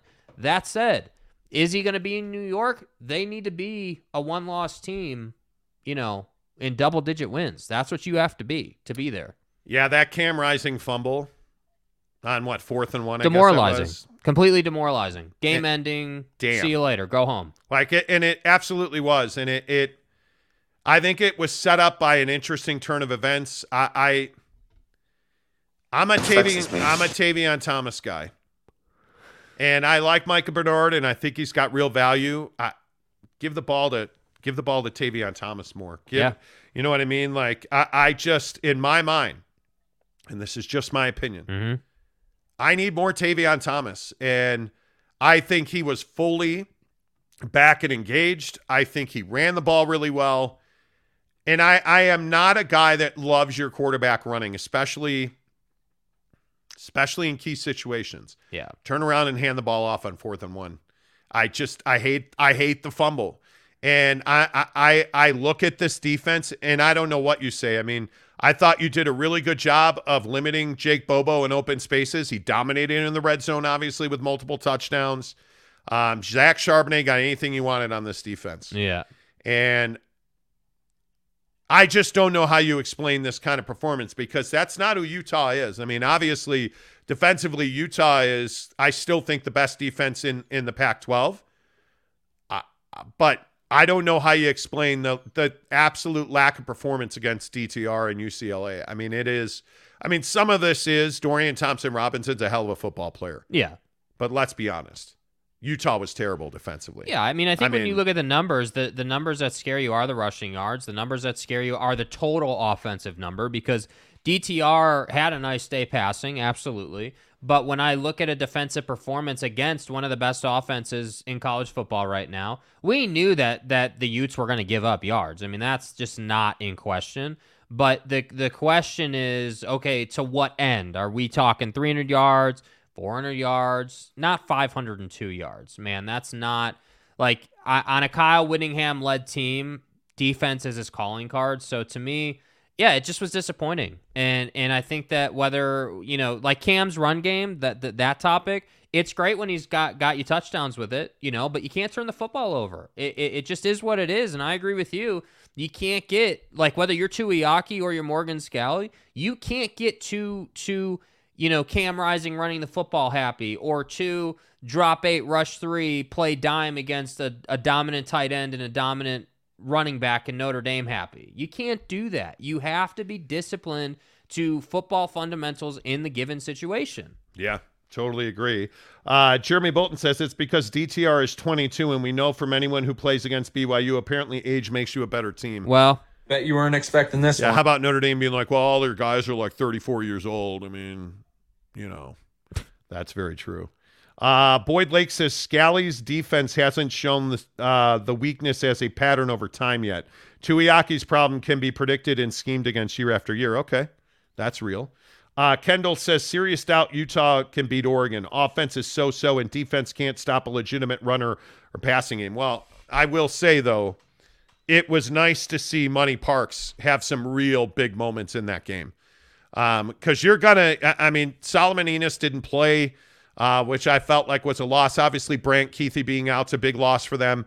Dalton Kincaid can only do so much. I mean, Devaughn Vele, I think, is emerging.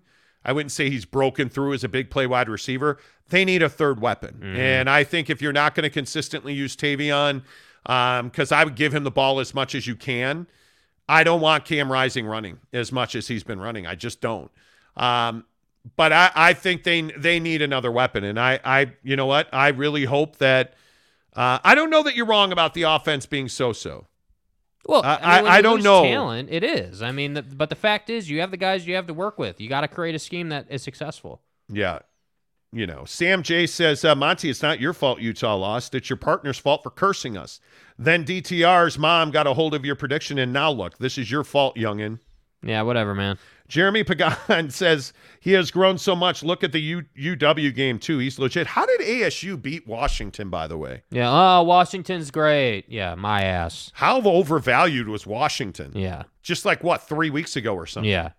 Good lord. Frankie H says this has been uh, going on for years. Utah wins games they should win. However, when they play a ranked team outside of Oregon, they fold, lose, choke. I don't know. That feels harsh. I mean, Frank, you could absolutely be right, but that feels harsh. That that feels harsh. Uh, M. Morris says Utes got manhandled. They did. Stunning. Stunningly, they got manhandled. Uh, Utah's rare 10 win season really overinflates Ute fans' egos. Well, I mean, they're very good. I mean, Utah's Utah's still very everything they want is right here in front of them. I mean, you you are. I would remind you again, football 50, by the way, coming up in five minutes, thanks to our friends at Papa Murphy's Pizza. But I would remind you, look at that number on the screen right there. Mm-hmm. Utah's a three and a half point home favorite against USC, mm-hmm. and look at the time of the game, six o'clock on Fox, another prime time West Coast game mm-hmm. for the Utah Utes. I mean, that's not an accident. This week they were prime time in the afternoon. This, you know, now coming up this next week, they're going to be prime time at night. That is, by the way, 8 Eastern on Fox, Utah and USC. I mean, they're going to get opportunities to redeem themselves. They are. Eric and Rowley says take USC on the money line. You have to. You have to. You know. Uh, let's see. Lobo 50 says Pac 12 isn't dead. Well, as a conference, they're dead. Yeah. On the field, they're not. But once UCLA and USC are gone, they're dead. I mean, how good is the Pac 12 right now? I, I, it is shocking that ASU won that game. It is, it is Yeah, I shocking. mean, listen, the Pac-12, i- i- it's the same as it's ever been. It really helps that UCLA is better right now because now you've got a fourth team that can kind of contend and make the conference interesting. But I'm not going to sit here and give Arizona or ASU or Colorado or Stanford or Washington State any sort of you know credit that makes this conference something special. This is a four-team conference, and and it has been for how long? Well, the disappointing team this year is Oregon State. I mean, their defense should be much better, but they're giving up a buttload of points. But I mean, you you look at the standings. I mean, I I I don't know who's the best team in the Pac-12 because if if if you're asking me today, yeah. I don't know how you look at the way Bo Nix is running the ball and you don't say Oregon. I mean, Oregon has to be there. Obviously, SC is still undefeated, but I mean, you saw you, you've you've seen some weaknesses out of them. Certainly defensively. I mean, I I look at USC. Their schedule has been soft. And so I think their defensive numbers look better than they are. I mean, with Rice, Stanford, Fresno, Oregon State, Arizona State, and Washington State, it feels like they they've had a pretty soft schedule. But let's be honest, they've they've got Utah this week, UCLA uh, and Notre Dame in November. Their schedule's pretty soft. Yeah, I mean, who's playing the best football right now? UCLA is playing the best football. I mean, there's there's no Oh, I don't way know. around I that. mean- I, I, I, Did you see what Bo Nix did? yeah, but he was that was at home, right? No, this past weekend they were at Arizona. Oh, they were at Arizona. Yeah, I Bo mean, Nix it's Tucson's no, but but but see, we keep saying that. Yeah, it's Jayden de Laura in Arizona. dude. They're not garbage. They are. No, man. they're not. I'm They're tell- not in They're the same three and three. Well, they're not in the same league, man. Oregon and Arizona are both in the Pac-12. Jake, what do you mean they're not? Stop giving Arizona credit. They are not a good football program. Well, they dude. beat San Diego State, North Dakota State, and Colorado. I mean, those are three quality. I'll stop. The point is, I don't disagree with you that Arizona is rebuilding again. Um, but you look at Bo Nix, 265 through the air. Homie ran for 70 yards and three scores. They ran for seven touchdowns. Yeah.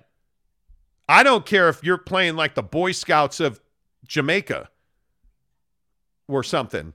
There, I mean, Yeah. the Boy Scouts of Jamaica are not giving up. With all due respect. touchdowns, you know, Oregon's a force, and I think the other thing that really stands out to me is I look at their their numbers defensively, and they get after the quarterback. I mean, you, you, the, I don't know, man.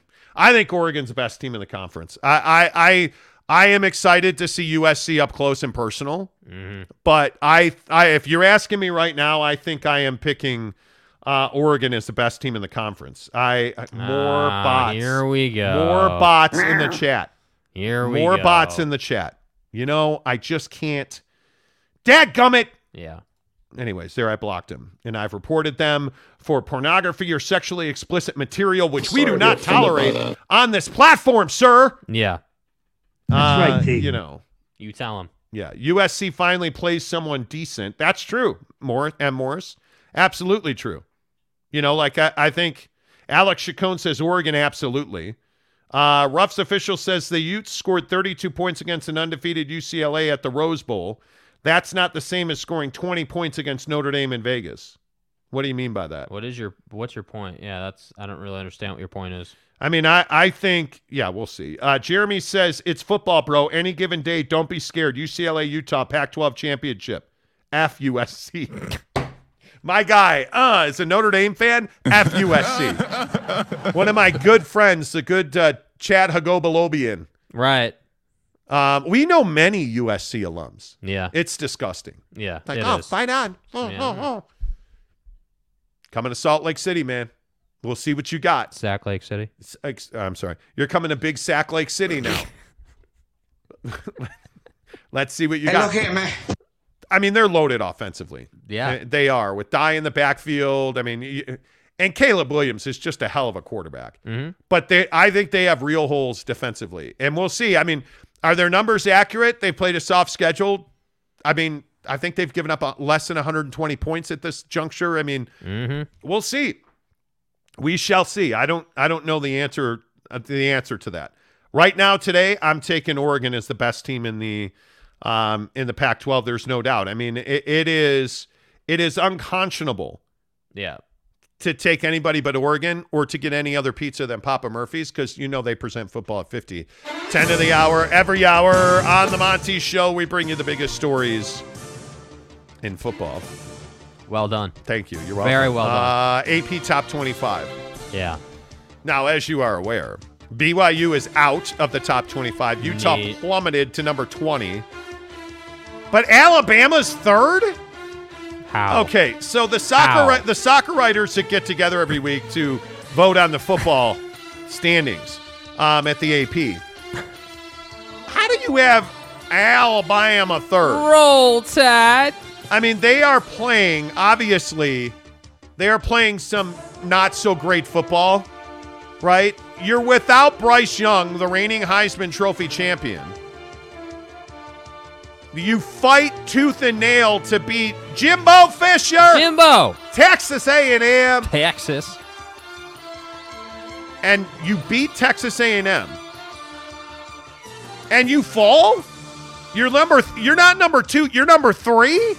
Yeah, I don't really understand this. I, I, I mean, this is this is a shocking. I know that shocking level of Ohio disrespect. State. I know Ohio State beat Michigan State, but with all due respect, sir, Who have they played? Jesus. Who have they? Cheese and rice, please. Notre Dame, Arkansas State, Toledo, Wisconsin, Rutgers, Michigan State. So wait, let me get this right. So Paul Chryst fired at Wisconsin. You fired the offensive coordinator at Rutgers. You beat a bad Michigan State team. And and here we go with with Alabama. Roll Tide. They're playing without their Heisman Trophy winning quarterback. They beat Texas A&M, Arkansas, Vandy. They win at Texas. I mean, they they mollywopped, Excuse me, did you say mollywopped? discombobulated Utah State 55 to nothing. Are you telling me they're not the second best team in the country? I would agree.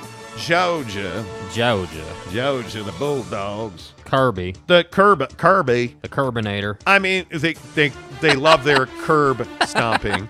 Um, I would agree that you look at the records. I would put Georgia number one, but it's not like Georgia's beat anybody. Who, has Georgia beaten? Oregon looks like a better and better win every Oh, week, and right? excuse me, Georgia's got Vanderbilt. Thank you. Dude, I'm telling you that one, there is no doubt about it in this humble individual's mind Right. that the SEC is the best conference of college football. You look at Southeastern Conference. You look at Georgia, Tennessee is still having an incredible year. Lane Kiffin and Ole Miss, Alabama. I'm telling you that this is this is the the the week we've all been waiting for with with Tennessee hosting Alabama. Oh, Roll Rocky Top. Tide. Rocky Top.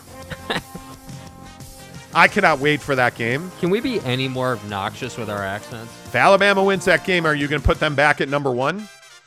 I mean, That's the biggest question. to? You have to.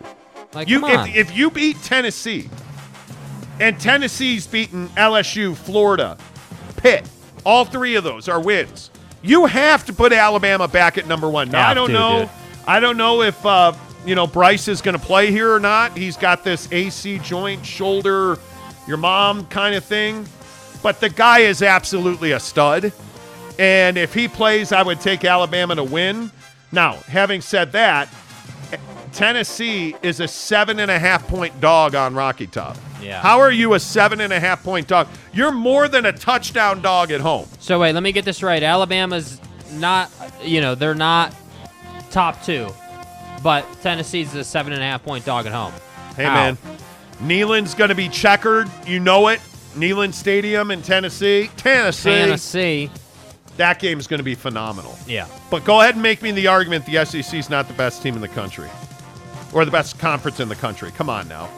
Uh, Alex Chacon says the best joke of this show was Monty calling himself humble. What do you mean? Am I not? Are you? What? Is that? Well, saying? told you my guy DTR was going to show out, and he sure did. All I'm saying is, wow, wow, what happened there? How did you even do that? I don't know, but all Yeah. I'm saying is, it is what it is. It is if I, it is if I say it is, which is what I say it is. So it is. Anyway, I am humble. What do you mean? And I'm good looking. Uh, Casey Finlinson says, "Did you see Prime pissing on coaches off? Yeah, how about Prime getting into it with Eddie Robinson Jr. at midfield, He's always getting into it with dude? But you know what the problem is? He's also kicking your ass and he's winning games. Yeah. Uh, Jeremy uh, Severe says, "Go Mike Leach in Mississippi State. They're good."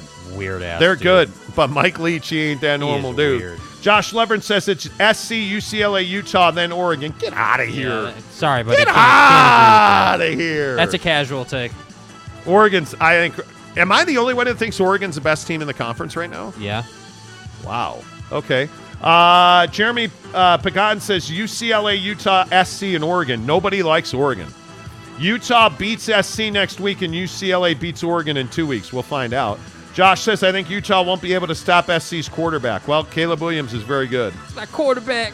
Caleb Williams is very good uh, here on Football at 50, 10 to the hour, every hour, presented by Papa Murphy's Pizza. By the way, if you're 10 years old, I probably wouldn't be running onto the field in Tampa. Oh my God. He got eviscerated. He got Jack. So, you know, two weeks ago, good old Bobby Wagner did this to the guy trying to Hey, save uh, pigs. nice pink smoke, bud. He- This guy literally is on the field. Oh my God. Uh, this guy's on the field trying to bring light to the plight of pigs. That's what he was protesting. Yeah, well, Bobby helped him see the light. Yeah, well, apparently, so this security guard helped bring Oh this. my God. This ten-year-old kid runs on the field and gets shellacked by a security guard. Dude. Should the kid sue the security guard? Well, yeah, you should. 'Cause Because you that's have no ground to stand on. That's what everybody says that he's going to do. He's 10 years old, and to that I say, who cares? They didn't check his ID before he ran on the field. yeah, we're not talking about drinking beer. You run on the field, you're going to get this swooped. Yeah. You just are, right? I don't Like, understand why this is such a difficult concept for people to understand. Nobody cares if you're 10 or 50. If you're running on that field as a fan, you're getting popped. It is Dude, what it is. I'm telling you now um, that you cannot. I just don't think that you can run onto the field ever. Yeah. And whatever happens to you, you can't do it. You, you, I just, I don't know. That's just me. By the way, Huey Reed says that was targeting. Yeah, clearly. Uh, and uh, and Donut says, "Hey man, don't bro me if you don't know me." Swag. No kidding. Giggity says, "Where's that kid's parents? Probably cheering him on in the stands." Could yeah, wrong. they're trying to get a payday. He's 10 years old running onto the field. Yeah. I mean, like parents of the year, right? I mean, that's absolutely got to be what that is. How are you let that kid run on the field? I by have the way, no idea. by the way, by the way, Yeah. did Tom Brady get a call? Uh, yeah. Did the best quarterback, football player, and arguably athlete ever get a call? Who's now single? Yeah. Um I don't know. that was not roughing the passer. And we'd love to play the highlight, but every time we do that, the NFL freaks out and, you know. Um, he deserves that call, but that was a horrendous call. Yeah, I mean, you know, to have the official after the game say that he was making the call on on the fact that the defender threw down Tom Brady unnecessarily, like like you know, slinging him like that was too much. Even though against Tua, when Tua got that concussion, Tua. it was the same play and they didn't call it. So to me, I just you know, yeah, Tom Brady got a call. It is what it is. Yeah, I think he did. And I don't have any problem with it. I'll be honest with you. I just don't think it matters. I mean, he's Tom Brady. He's going to get that call. Yeah. And the official, Jerome Boger, after the game said he made that call because he whipped Tom Brady around to the ground. Yeah. I, it's, it's a horrendous call.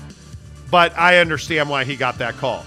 I, I do. And I understand why you order your Jacko pizza. 911, what's your emergency? Something is in my house. I'm sorry, say again? I smell something delicious and I don't know what it is. Ma'am, ma'am, can you describe it for me? It smells like golden crust, freshly shredded cheese, and pepperoni. Ma'am, ma'am, we've traced the smell, and it's coming from inside your oven. What do you mean? It's a Papa Murphy's Jacko pizza, and it's just $10. Ah, amazing. Papa Murphy's. Jacko pizza. Please don't put olives on pizza. Yeah, come on. Please. Come on. Please. We had uh, Papa Murphy's pizza. There were no olives on it. Nope. Uh, the Jacko pizza is amazing. Um, Papa Murphy's pizza is amazing. We threw it on the Traeger grill from our good friends at uh, Barbecue Pit Stop. Mm-hmm. Uh, by the way, by the way, use the promo code Monty25. Monty25 to get 25% off your order of uh, $25 or more. Now, my, my friend Mike said Mike. My friend Mike said that he never would have thought to smoke a pizza until he listened to our show. Hell yeah. And now he says it's the only way he can cook pizza. It's game changing. I'm telling you though, use your smoker in the wintertime. There's so many people who are like, "Oh, dude, it's too cold out. Can't get the can't get them nips up. Got to uh, got to cook it in the house." No, you don't. No, There's a technique. Now listen to me. Perfect the technique. Listen to me. When your smoker's sitting outside your back door, make sure during the winter when you we don't light snow- the house on fire. Yeah, don't light the house on fire. That's obvious. N- number one, don't light the house on fire. But number two, there's a technique to get to the smoker. Make sure when it's when you know you're gonna get snow, salt the path to the smoker first, so you don't have to shovel all the snow out of the way. Number one. Then number two, take the cover off the smoker. So when it's snowing, the cover better be on the smoker. When you got the smoker hot, take the cover off. When get you, it going. When you got the smoker hot. Yeah. Yeah. And by the way, Boyd, you're exactly right. The delicious smell is coming from the inside of her oven. She's totally casual. She should have a smoker. You're exactly right. 100%.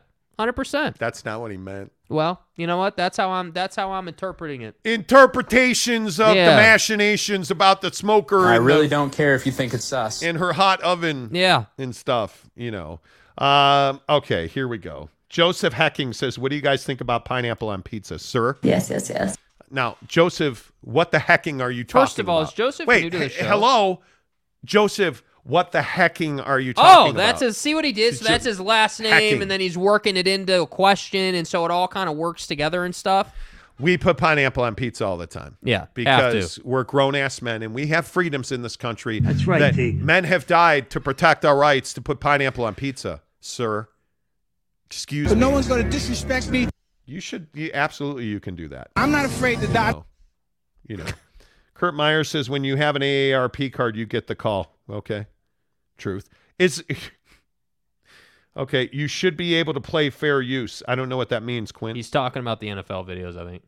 well, we should, but you can't. Yeah, copyright infringement. YouTube doesn't like it. I would like to. Tom Brady It's and Aaron. Rodgers are the most protected uh, in the NFL crybabies. They probably are, I mean, yeah. you know.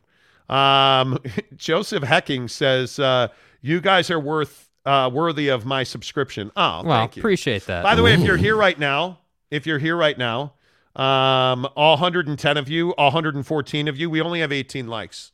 It's hit the like embarrassing. button, please. It's embarrassing. Hit the like. Let me here. Let me do the. Let me do the obnoxious YouTube ask. Hit the like button and please turn on the notification bell so you get all notifications from our channel. Yeah, if you guys could give us a thumbs up and a like, that really helps the channel grow. It Hey, makes a huge difference for us. Uh, we are trying to get to 10,000 subs. Subs. Subs. Subservience is what Yeah. that means um, by the end of the year. Uh, we are currently at 75 35. Oh, that's a nice pickup today. So Yeah. we'll take that. Yeah, would love to get would love to get to uh, you know 10,000 by the end of 2022. Mm-hmm. Help us do that. Um, let's see. Okay, so now we're going to have a pizza discussion, of course, because we always do. Right. Uh, Alex Chacon says uh, pineapple and ham is a goatee combo. It is goated combo. He says. Yeah.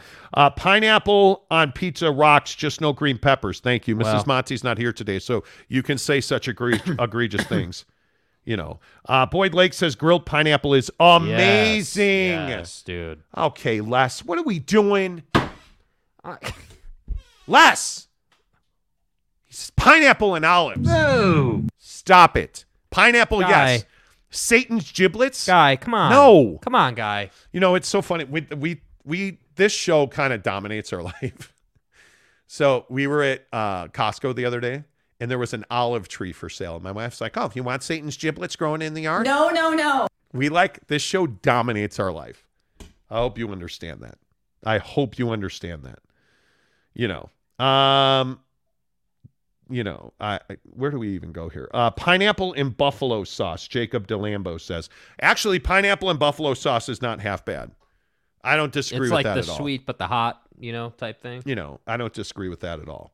I totally agree with that. Monty in the morning is presented by our good friends at the Utah Advocates. Uh, if Wow. You, if you've been in a wreck, if you have been in a motorcycle accident, a car accident, please hook it up. UtahAdvocates.com.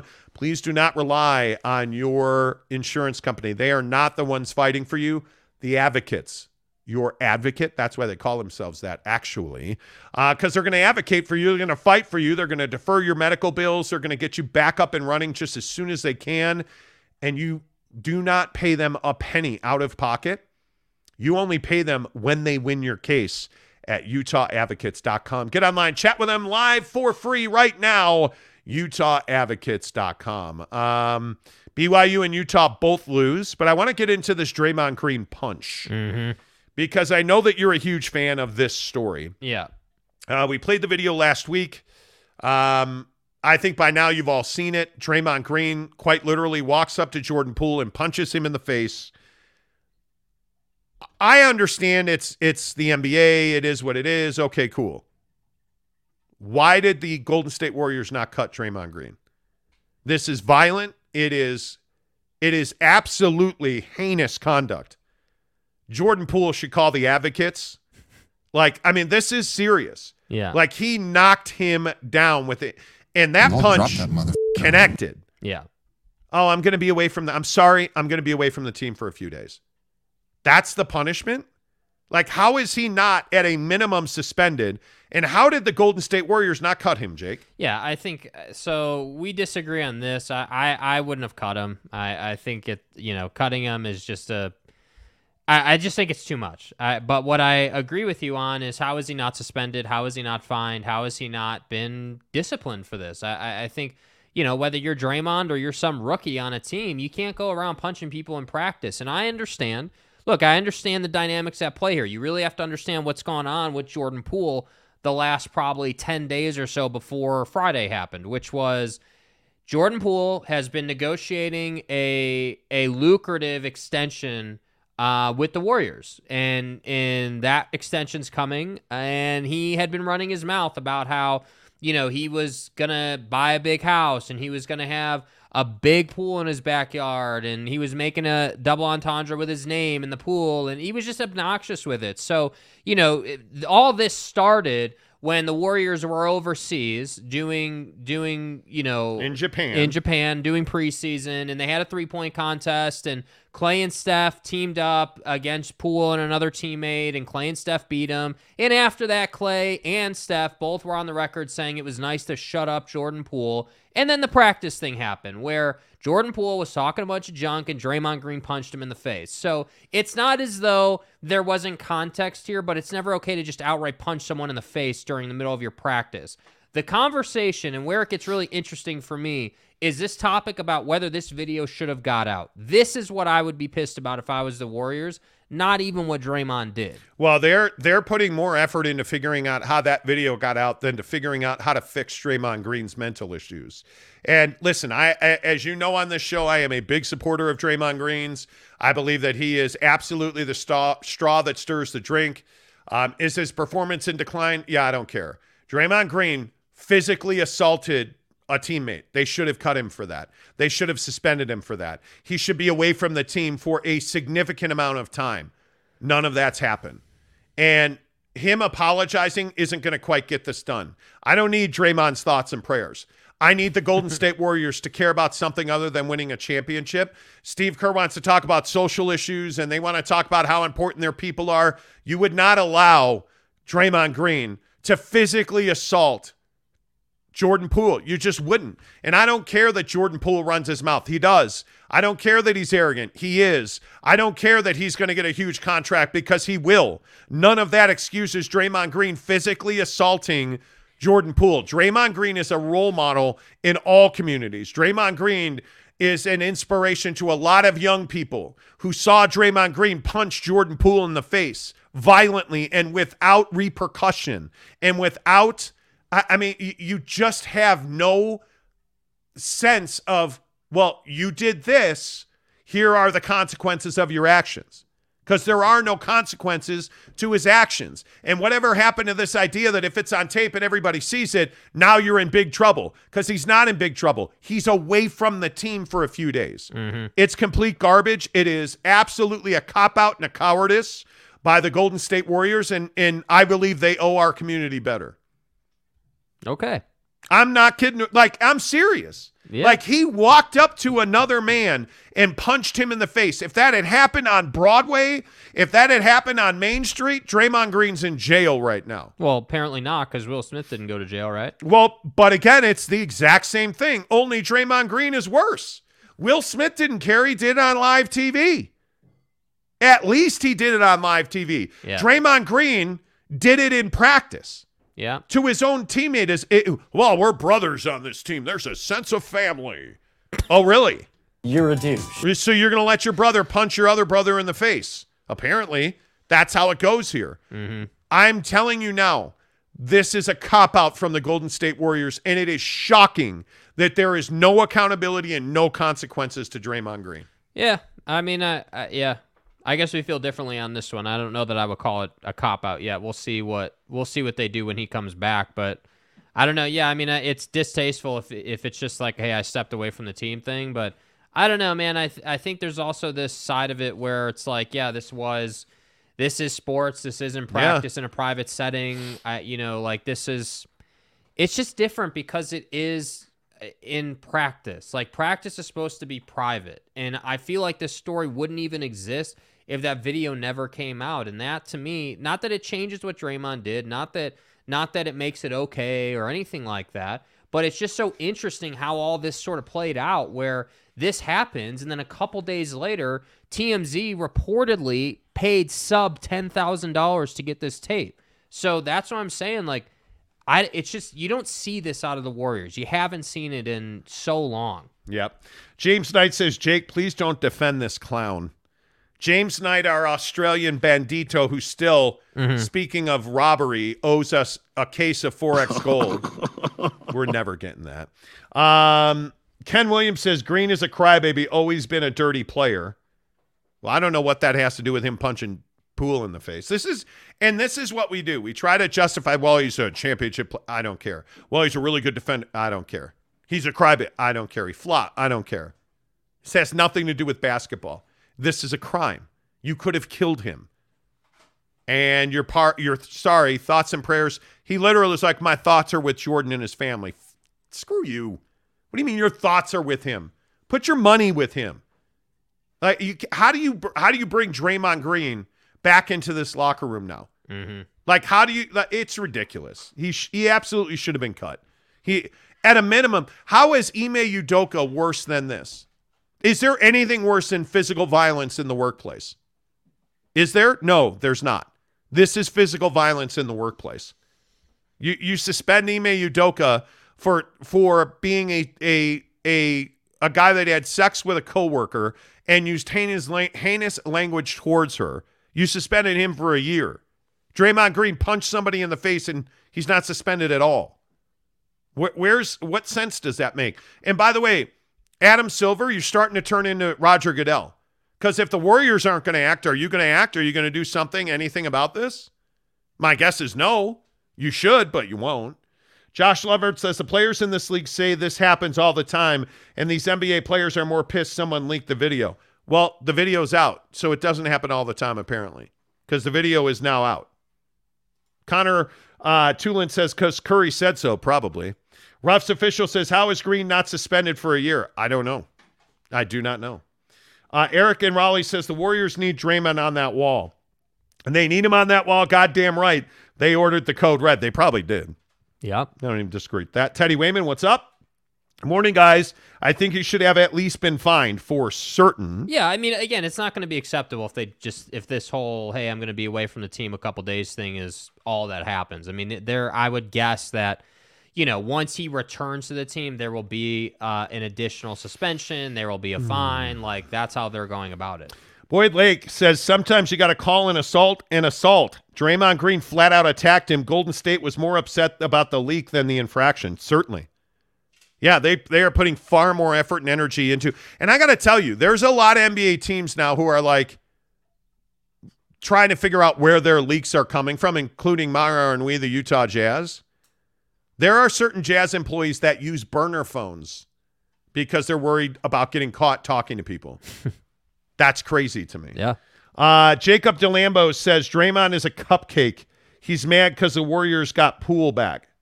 Well, he, I don't know that he ever left, but I mean, Draymond Green was far more important to this team winning a championship last year than Poole was. Yeah. Uh, Boyd Lake says sometimes I read that one. James Knight says at very least he should be forced to do community awareness to the public on violence. That's not a punishment. Come on now, come on. Eric says Draymond's a great defender. Don't get, uh, but great defenders don't get max contracts. No, they don't. I think he ruined any chance of getting a max extension. I agree with that. Josh Lovern says TMZ paid two pl- million plus for the video. You think so?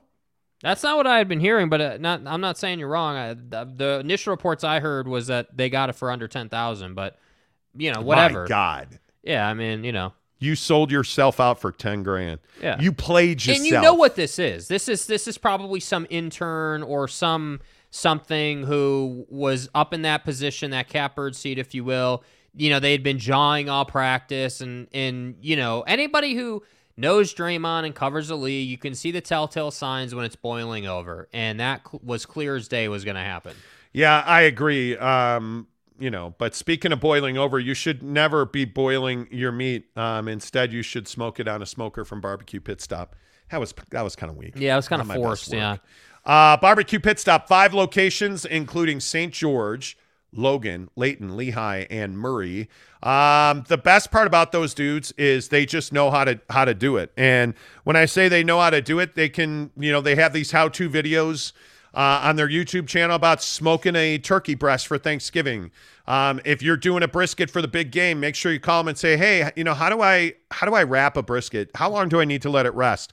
Never mind that they have the best smokers in the business, whether it's Traeger, my personal choice. Um, you know, Yoder's, Big Green Eggs, you name it, they've got it. They've got the asado spice we always tell you about. Roll it Yes. into barbecue pit stop. Mrs. Monty was making tortilla soup this weekend. And she's like, We didn't go to barbecue pit stop. We're out of Kinder taco seasoning. I was like, Oh no, my friend. Just pull open the cabinet and put the asado seasoning in instead. Yeah. The asado's real, oh, man. for real. Go to barbecue pit stop. Tell them you heard about it on the Monty Show and you need that asado seasoning. for real. Get online, chat with them right now. You can order on their website asado, A S A D O, asado seasoning. Okay, I feel better. Do it. Uh, Draymond, uh, Yes. asado seasoning is the best seasoning in the business. But if you don't like asado, they've got all the seasoning, the wing dust, the the spices, the sauces, Everything you need. Yeah, slather it up. Yeah. Yeah. Uh, and then put your pizza on the Traeger smoker. You got a barbecue pit stop in Logan, Lehi, Layton, St. George, and Salt Lake City and Murray. BarbecuePitstop.com. Make sure you tell them you heard about it. on the Monty show. I guess I am the lone wolf here on this story. What do you mean? That I think they should have cut Draymond Green. Yeah, I yeah. I think that I mean that's what it feels like. Riley O'Brien says if Draymond punched Steph Curry like that, geez, what do you what do you think the Warriors well, that's do a then? different conversation. I mean, but he he, would didn't be- punch Steph Curry. he would be strapped to a post and hit with a truck like Me? they would run him over for that. Like he'd be he'd be he'd be gone. He'd absolutely be gone. There's no doubt about that. Um, but again, I think that's the whole what if thing. Like he didn't punch Steph Curry. no, he right? didn't. And Steph Curry wasn't the one. Again, I, I don't think that. And again, this is controversial and this probably piss people off. I don't think Jordan Poole is blameless here, right? Like He's not. like, I don't think that we should be sitting here painting Jordan Poole as some victim in this situation. Yeah, did he get punched in the face? Yeah, he did. But anybody who's ever played basketball knows if you're going to run your mouth the entire practice, someone is going to do something about it. So to me, it's like, hey, if you're if Jordan Poole, because what happened was Draymond walked up to him and basically didn't put hands on him, but did the whole chest bump thing, get in your face thing, right? No hands, just chest bump, like bodied him up basically. At that point, Jordan Poole took his hands and pushed Draymond back. At which point, Draymond stepped up and, and clocked him, dropped him right on the spot. So part of me is like, yeah, should Draymond be punching people? No, absolutely not. It's unacceptable. He's going to be away from the team, and then when he comes back, he should suspend his ass for the first like ten games of the season or something ridiculous, like a heavy suspension by suspension standards. After that, I sit here and I say, okay, Jordan Poole, yeah, you need to you need to hone yourself in a little bit. I don't disagree with you at all that Jordan Poole is partially responsible for this. I mean, it is uh, maturity is a big problem in the NBA right now. And I think, you know, look at what we're talking about. What, what kind of money is Victor Wembanyama talking about getting? A ton. Think about the shoe contract. He's going to get, Victor Wembanyama is going to get the largest shoe contract in the history of, of professional sports. Yeah. And what is he, 13 years old? Like, think about he's 18 years old. Think about how young this guy is. Look at Jordan Poole. He's got more money than he's ever had. He has no idea how to handle this. He has no idea how to handle fame. He has no idea how to be mature. You know, like it, it absolutely his mouth and his conduct, you are responsible for the words that you speak and the impact that they have. Yeah. And unfortunately for him, Draymond's that guy. Yeah. And you know what? It's funny. We were listening to the Jim Rome show the other day, and what did what did Jim say? Draymond's that guy, and Jordan Poole should have known that Draymond was that guy. Well, guess what? You're what? not that guy, pal. Trust me. You're not that guy. Jordan, you're not that guy. When it comes to being being hey accountable, you got to remember that Draymond Green's the guy that punched a Michigan uh, football player right in the face in a bar. I don't think Jordan knew that Draymond has no problem letting those hands roll. Yes. And well, now he knows. But my guess is Jordan Poole got humbled by this. Yes. Because let me tell you now, Jordan Poole didn't gain any respect points in that locker room. And my guess is Draymond did. Yeah. Because Jordan Poole Poole's not the most popular member of that team. Yeah, and He- by the way, the money you're going to get on this max contract is pennies compared to what all these other guys have made already. So that's that that's ultimately why I think it why the tape leaking is such an issue and why the tape leaking is more of an issue to the players than what Draymond did because frankly, this type of thing in sports happens all the time. You just don't know about it. You don't ever see it because the tape doesn't leak because there is no tape. It doesn't need to be publicized. So that's why I'm saying the idea that the Warriors would cut Draymond, I just don't think is is is ever going to happen. Will they fine him? Will they suspend him? Will there be mandatory discipline? Yes, I, I have to think there will be. But this whole concept of like how ridiculous this looks, it looks really bad on tape. There's no doubt about it. And it is really bad. And I'm not even defending Draymond, but what I'm telling you is culturally speaking and and just frame of reference speaking, you have to understand this happens a lot. All the time. I, I don't know, man. I, I I'm not justifying the assault. I want to make that very clear. Yeah. Jordan Poole bears responsibility here. It, it is not like Draymond just rolled up to Jordan Poole, who was eating an ice cream cone, minding my own business. Yeah. He ran his mouth. You loose lips And cause again, this problems, has been dude. building. I'm it wasn't you. like it just happened at this practice. It's been building for like 10 days. Yeah. James Knight said, "Do you guys realize people die from being sucker punched?" I believe I just said that less than five minutes ago. You know, like I, I But did he die? No, he didn't. He didn't die. So He did not. No, you're you're absolutely right. Uh, talking about Draymond Green punching Jordan Poole on the Monty Show, presented by the Advocates, UtahAdvocates.com. Uh, M. Morris says you have the right to say anything, but not uh, be physically assaulted. Yeah, I, you guys, let me. How do I rephrase this? There is no justifying Draymond Green's actions. Yeah. He physically assaulted Jordan Poole. But there is no doubt that Jordan Poole bears responsibility for the things that he says and does. And uh, again, I'm not saying that what what Draymond Green did was right. I'm the one who came in here and said he should be cut from the team. I firmly believe that. There is no place for workplace violence or violence of any kind anywhere. That does not excuse that Jordan Poole was running his mouth. Yeah. And I think you got to know who Draymond Green is. If you're going to run your mouth on Draymond, you're at the very least going to get that back. And I think Jordan Poole did not deserve to be punched in the face. But Jordan Poole deserves to be held accountable for his mouth. And you know, you There's get, no doubt about James that. Knight here saying we're defending Draymond. I'm not defending Draymond. What Nobody is defending is- Draymond. What I'm saying is, is that you have to understand punching someone in the middle of an NBA practice is very different than punching someone on the street for no reason. See, I don't even go that way. Well- Draymond Green was absolutely wrong for what he did. There's no doubt about Yeah. that. Jordan Poole is in over his skis. He is the guy just he's a young buck who thinks he can say whatever he wants. The culture in the NBA mandates that somebody step up and discipline Jordan Poole. That doesn't mean you punch him in the face. Jordan Poole had to know this was coming. He is not a star on that team. Jordan Poole was not a major contributor during the NBA Finals. Jordan Poole hasn't figured out that he needs to know his place on that team. Again, I'm not saying that Draymond put him in his place by punching him in the face or that that was the right thing to do. But there is no doubt in the culture of an NBA locker room that Jordan Poole bears significant responsibility for what happened. There is just no doubt about that. And again, I will say whether it's Will Smith or Draymond Green, rich people in these kind of situations, especially athletes who who live with monopoly money, they do not play by the same rules we do. They do not they're not held accountable by the police. They're held accountable by the the the the league, the the owners, the players. It's a very different way of living your life. That does not excuse what Draymond Green did. But again, it certainly does not excuse what Jordan Poole did. Jordan Poole bears responsibility for for his mouth and his words. He is not responsible for Draymond's actions. He is responsible for his own. And I, I think that's something that a lot of people don't comprehend. I just think that you are James, and again, you can be upset about this. You, Jordan Poole bears responsibility for what he said. He does not bear responsibility for being punched in the face. He was wholly out of line. When three, four, five of your teammates are talking about how arrogant and full of himself and overconfident and what a loudmouth he is, notice nobody's coming out and defending Jordan Poole. You haven't heard a single Golden State Warrior say, oh man, Jordan Poole's a good dude. This is just such a, uh, you know, we support him. You haven't heard that, have you? No, you haven't. And what have you heard? Well, we're handling this internally and It's internal. they're they're not defending Jordan Poole because he is a problem. He is a he is a guy who has really not accomplished anything in this league. Mm-hmm. Those are not the guys who are supposed to be talking. And again, the culture of the locker room is is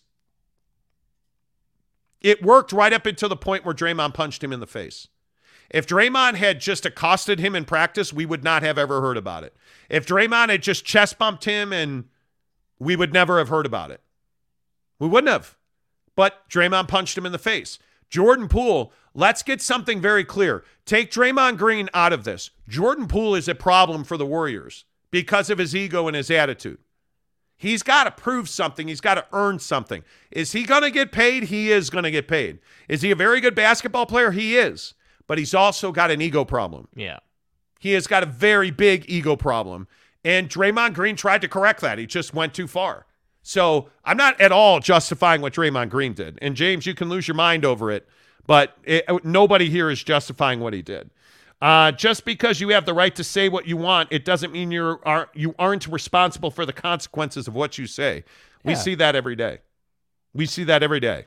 Absolutely, we do. All right, real quick. Um, because we're uh, we started. By the way, we are starting our show earlier now. For those of you who are just tuning in, we start at 6 a.m. now Mountain Time, um, because the end time of the show has always been in flux. But we're going to end a little earlier today. But we have to talk about Taco Bell Right. here on the show. Yeah, we have to. TrydayTrading.com slash Monty presents NBA talk on the show, by the way. Make sure you get to TrydayTrading.com slash Monty, TrydayTrading.com slash Monty. Uh, watch their free webinar um, and let them know you heard about it on the Monty Show. You just fill out the form, watch the webinar. I'm telling you, you can have the wealth and the life you want, but you have to go and do it. Right. You have to. There's one axiom in this world, whether it comes to crunch wrap burrito things in the morning at Taco Bell or it comes to making the, the money you've always dreamed about. You have to go and do it. Nobody's doing the work for you. And too often we get into a place where we want somebody to make something happen for us when you got to make it happen on your own by going to trydaytrading.com slash Monty. And I said this last week, and a lot of people asked me about it, and I've been sending this video to people. There are actually tax solutions now for day traders because day trading has emerged as that side hustle you can scale into your full time occupation. And there's nobody better to teach you how to become a prolific day trader than the guys at trydaytrading.com. And you don't have to take my word for it. You absolutely do not have to take my word for it. Take Alema Harrington's word for it. Alema Harrington here. You know, I've been in the broadcast business going on 30 years now. And after that amount of time, you start to be able to pick some winners. I want to share a winner that I'm aware of with you, and that is my guys at Try Day Trading. They're going to teach you how to trade, and then they're going to let you trade using their money and then split the profits with you. That's a pretty winning deal. If you want to register for a free webinar, all you have to do is go to trydaytrading.com slash Monty. So for more information, it's trydaytrading.com slash Monty. We'll see you there. Look at that, Alema Harrington. Yes. Shouting out the Monty Show. Appreciate that. Free, no obligation webinar at trydaytrading.com. Hey, I want to shout out uh, Shanna Garbett, who sent me a DM um, this morning of her daughter who plays at Dixie State, Utah Tech, excuse me. Um, she finished a 40 yard free kick for the women's soccer team at Utah Tech. And Shanna correctly pointed out that her daughter should be the place kicker for BYU. Hey. So Shanna Garbeck, good to see you. Yeah. Appreciate that. Let's go. Thanks for the video. Your daughter's amazing. Um, let's talk about the best fast food breakfast Yeah. in the business. Yep. Because it ain't Taco Bell. I can tell you that right now. Um, had the uh had the Taco Bell crunch wrap breakfast crunch wrap thing. Yeah. Breakfast Crunch Wrap Supreme. It sucked. Why did it suck? What did you not like? You know, we needed something quick. We were in uh, Park City yesterday up doing sunrise because all the colors are changing and and stuff. Mrs. Monty's got a rocket ship camera, and so we were Can up there the taking moon, pictures. you know. I droned some stuff, whatever. And we were in a hurry. We had an appointment at nine o'clock, so we needed to get something quick. So we went through the Taco Bell drive-through Mhm. in Park City. Mm-hmm. The Crunchwrap breakfast thing sucked. It just it's real cheesy and gooey and it's just the it, it wasn't the problem is the Crunchwrap Supreme at Taco Bell is the stuff of legends. Oh yeah. it is. It is. Yeah. The lettuce, the sour cream, the tomato. next to a the- Mexican pizza, Ah. it's the best thing on the menu. Okay, but it, it it's just not something that I I'll never do it again. And fast food Really? breakfast, yes, fast food breakfast is near and dear to my fat ass. And I am a guy that I love I love breakfast. I love Yeah. Mrs. Monty makes us oats every day. Um, I love them. I like high fiber, take a dump cereal. I do. But if I'm going fast food, it, it I, I I'm telling you, the Gualberto's breakfast burrito, the Beto's breakfast burrito, that might be it because you know, if we're talking purely fast food, it's McDonald's, Wendy's, Taco Bell, Burger King's got the best breakfast sandwich. I'm Egg and telling cheese you. croissants bomb, dude. And their their little tater tot hash browns. Very good. This is what I'm talking about. See, I, I, I just I, you you hurt my soul inside. By the way, I'm back. I ran all the way over, did my thing, came back. I'm Okay. like speedy, speedy, lightning fast. Anyways, you, you hurt my soul. I actually liked it. So, it, and you can't compare Taco Bell to Gualbertos. With all Yes, due I- yes, I can. No, it's Yeah, I a actually can. different type of food. No, I actually can. This Anyways. is unlike Draymond Green. You- this is a free country where I can say whatever I want. There's no comparison between Gualbertos and Taco Bell. Okay, honestly. I We're would agree with that. like, obviously, fast food Americanized Mexican or Mexican. So I, I just think you can't compare the two. Anyways, Mm-hmm. I didn't think it was that bad. You know what I can't stand? I cannot stand when I get a breakfast sandwich from like McDonald's and the cheese is that plastic cheese. I hate it. That is not even really melted. it's cold. It's disgusting. it's cold cheese. like it's just not satisfying at all. But I thought if I have to go, if I had to pick between McDonald's and Taco Bell breakfast, I'm going Taco Bell breakfast. Yeah, you Totally. know. Uh, let's see. Uh, James Knight says, "Looking delicious this morning, Mrs. Monty." Thank you, James. James, Uh, be careful. You might get Draymond.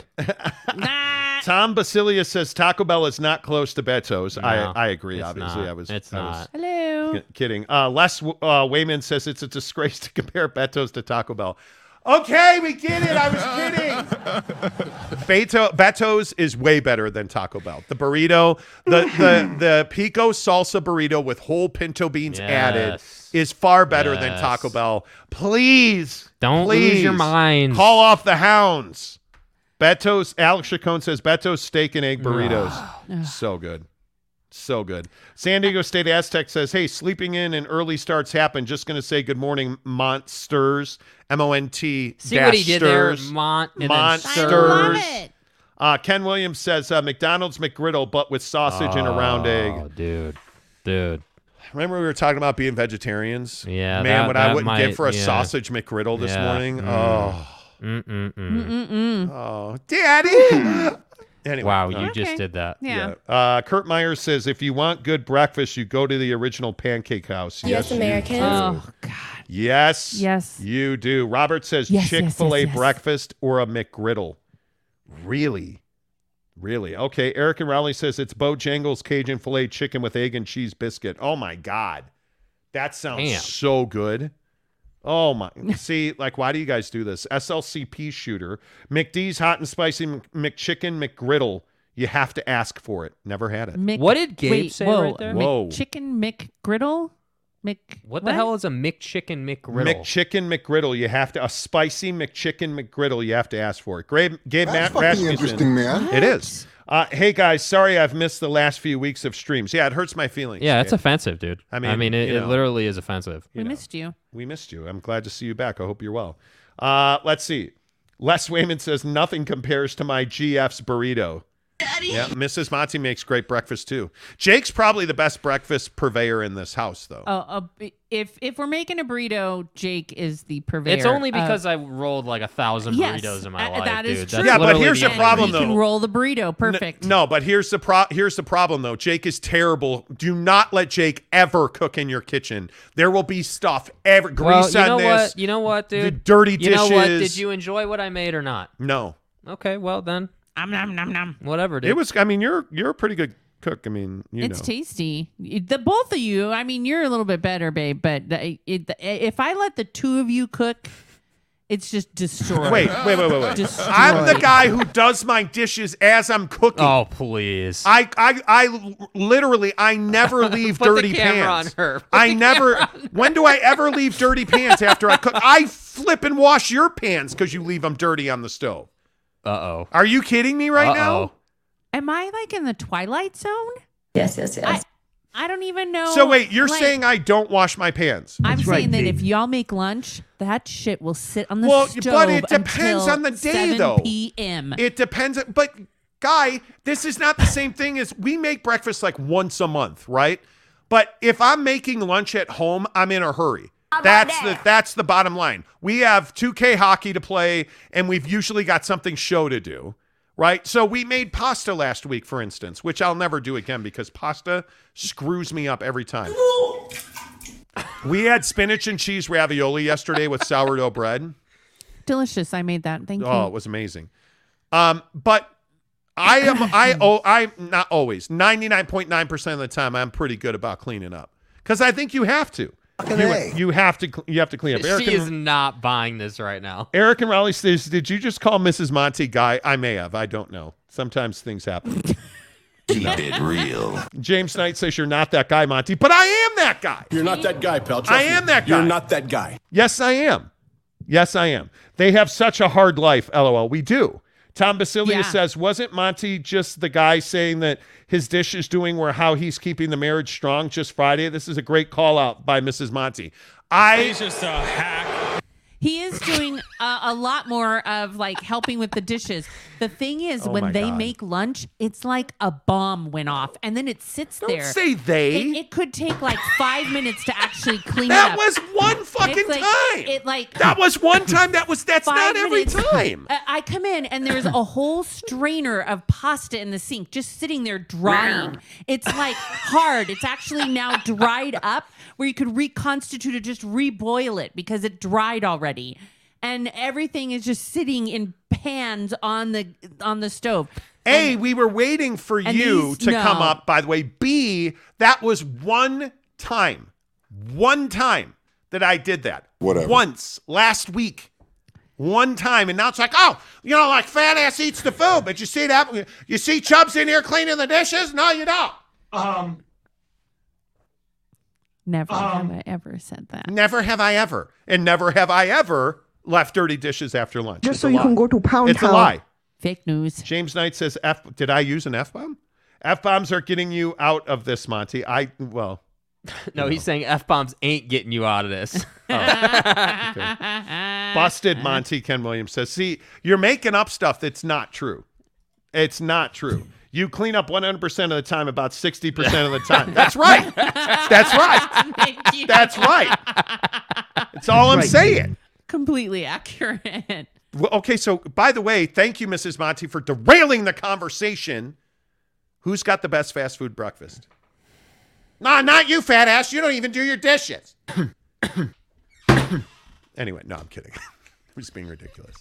Uh, Awkward. best fast food breakfast. It's got to be McDonald's. Come on. eh, I think it's No, well, Jack in the actually, Box no, once it they doesn't. open. Oh, Jack in the Box. Jack in the Yeah, Box, Jack yeah. in the Box is What do you mean no, awesome. McDonald's freaking plastic cheese isn't doing it anymore. bros? My watch wants to know if I'm okay. It's calling 911. Are you serious?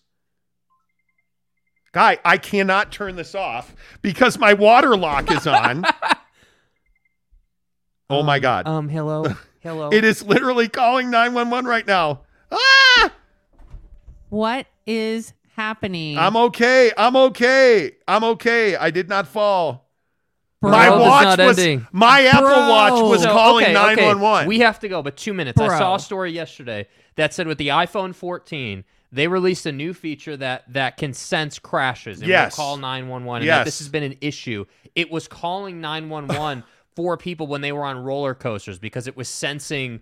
The, Yes, the that's right, that's right. So that That's right. happening, I feel like it's a it's a software thing. They they've messed This this, is a up. flaw. Okay, Yeah. so I was This it, is a we flaw. so we have a hot tub. So last night I was in the hot tub and I turned on the waterproof feature so it seals your your Apple Watch up. I never turned it off. So I banged on the counter just being dramatic laughing about it, right? And it thought I was in a car accident. And I went to turn it off, but the water feature locks your screen. so the screen is inactive until you turn the water feature off. So my watch darn near called 911 on me. 911. Jeez Louise. Wow, this, wow, this has been eventful. Yeah, Ken Williams says uh, iPhones suck, Apple sucks. Thanks, they actually Ken. don't. Ooh, yes. Kenai Johnson says Astro Burger breakfast is fire. Wait, Kenai Johnson, what did you mean earlier when you said that you had a mattress order for Rudy Gobert? We're gonna need an explanation of that. It's not a bug; it's a feature. It, yeah, but the, it's too sensitive. That's too sensitive. It's too sensitive. Yeah, that's much Yeah, too if sensitive. you Yeah. just dude. slam your hand Uh, on the it. watch picked up the domestic verbal abuse from Mrs. Monty. See, that's I'm what I'm get saying. medieval on your That's what ass. I'm saying. I somebody wanted to call the cops on her lies, her falsehoods about me. I do think that it's probably a good feature. It's like It is a you're, good you're, feature. You're you're getting too aggressive. That's right. The hand Now, slam was too let me much. tell you what That's now. right. Uh, Kurt Meyer says Siri has your back. That's right. Uh, San Diego State Aztec says I've got Jake beat. I worked two years at Senior Taco in Seaside to help pay college fees, far more than a thousand burritos rolled to get uh make uh, Educated. Edum, I that was, Education. that was the yeah, I know. was the Education. joke. Yeah, okay. That's it. Right. Okay. Funny. Uh huh. There you go. Yeah, Rand says too big. I wear a size 15 shoe. Winky, winky, pinky, hinky. Uh, back tomorrow morning at 6 a.m. Got to go work on the the uh, big old project we've been talking about. Good to see you, Mrs. Monty, as always. Thank even though you you. spread lies about me, and I don't appreciate You it. You know, you know. That's what I do. It is what it is. The Monty Show is presented by the Advocates. UtahAdvocates.com. Until tomorrow, say goodbye, Jake. Goodbye, Jake.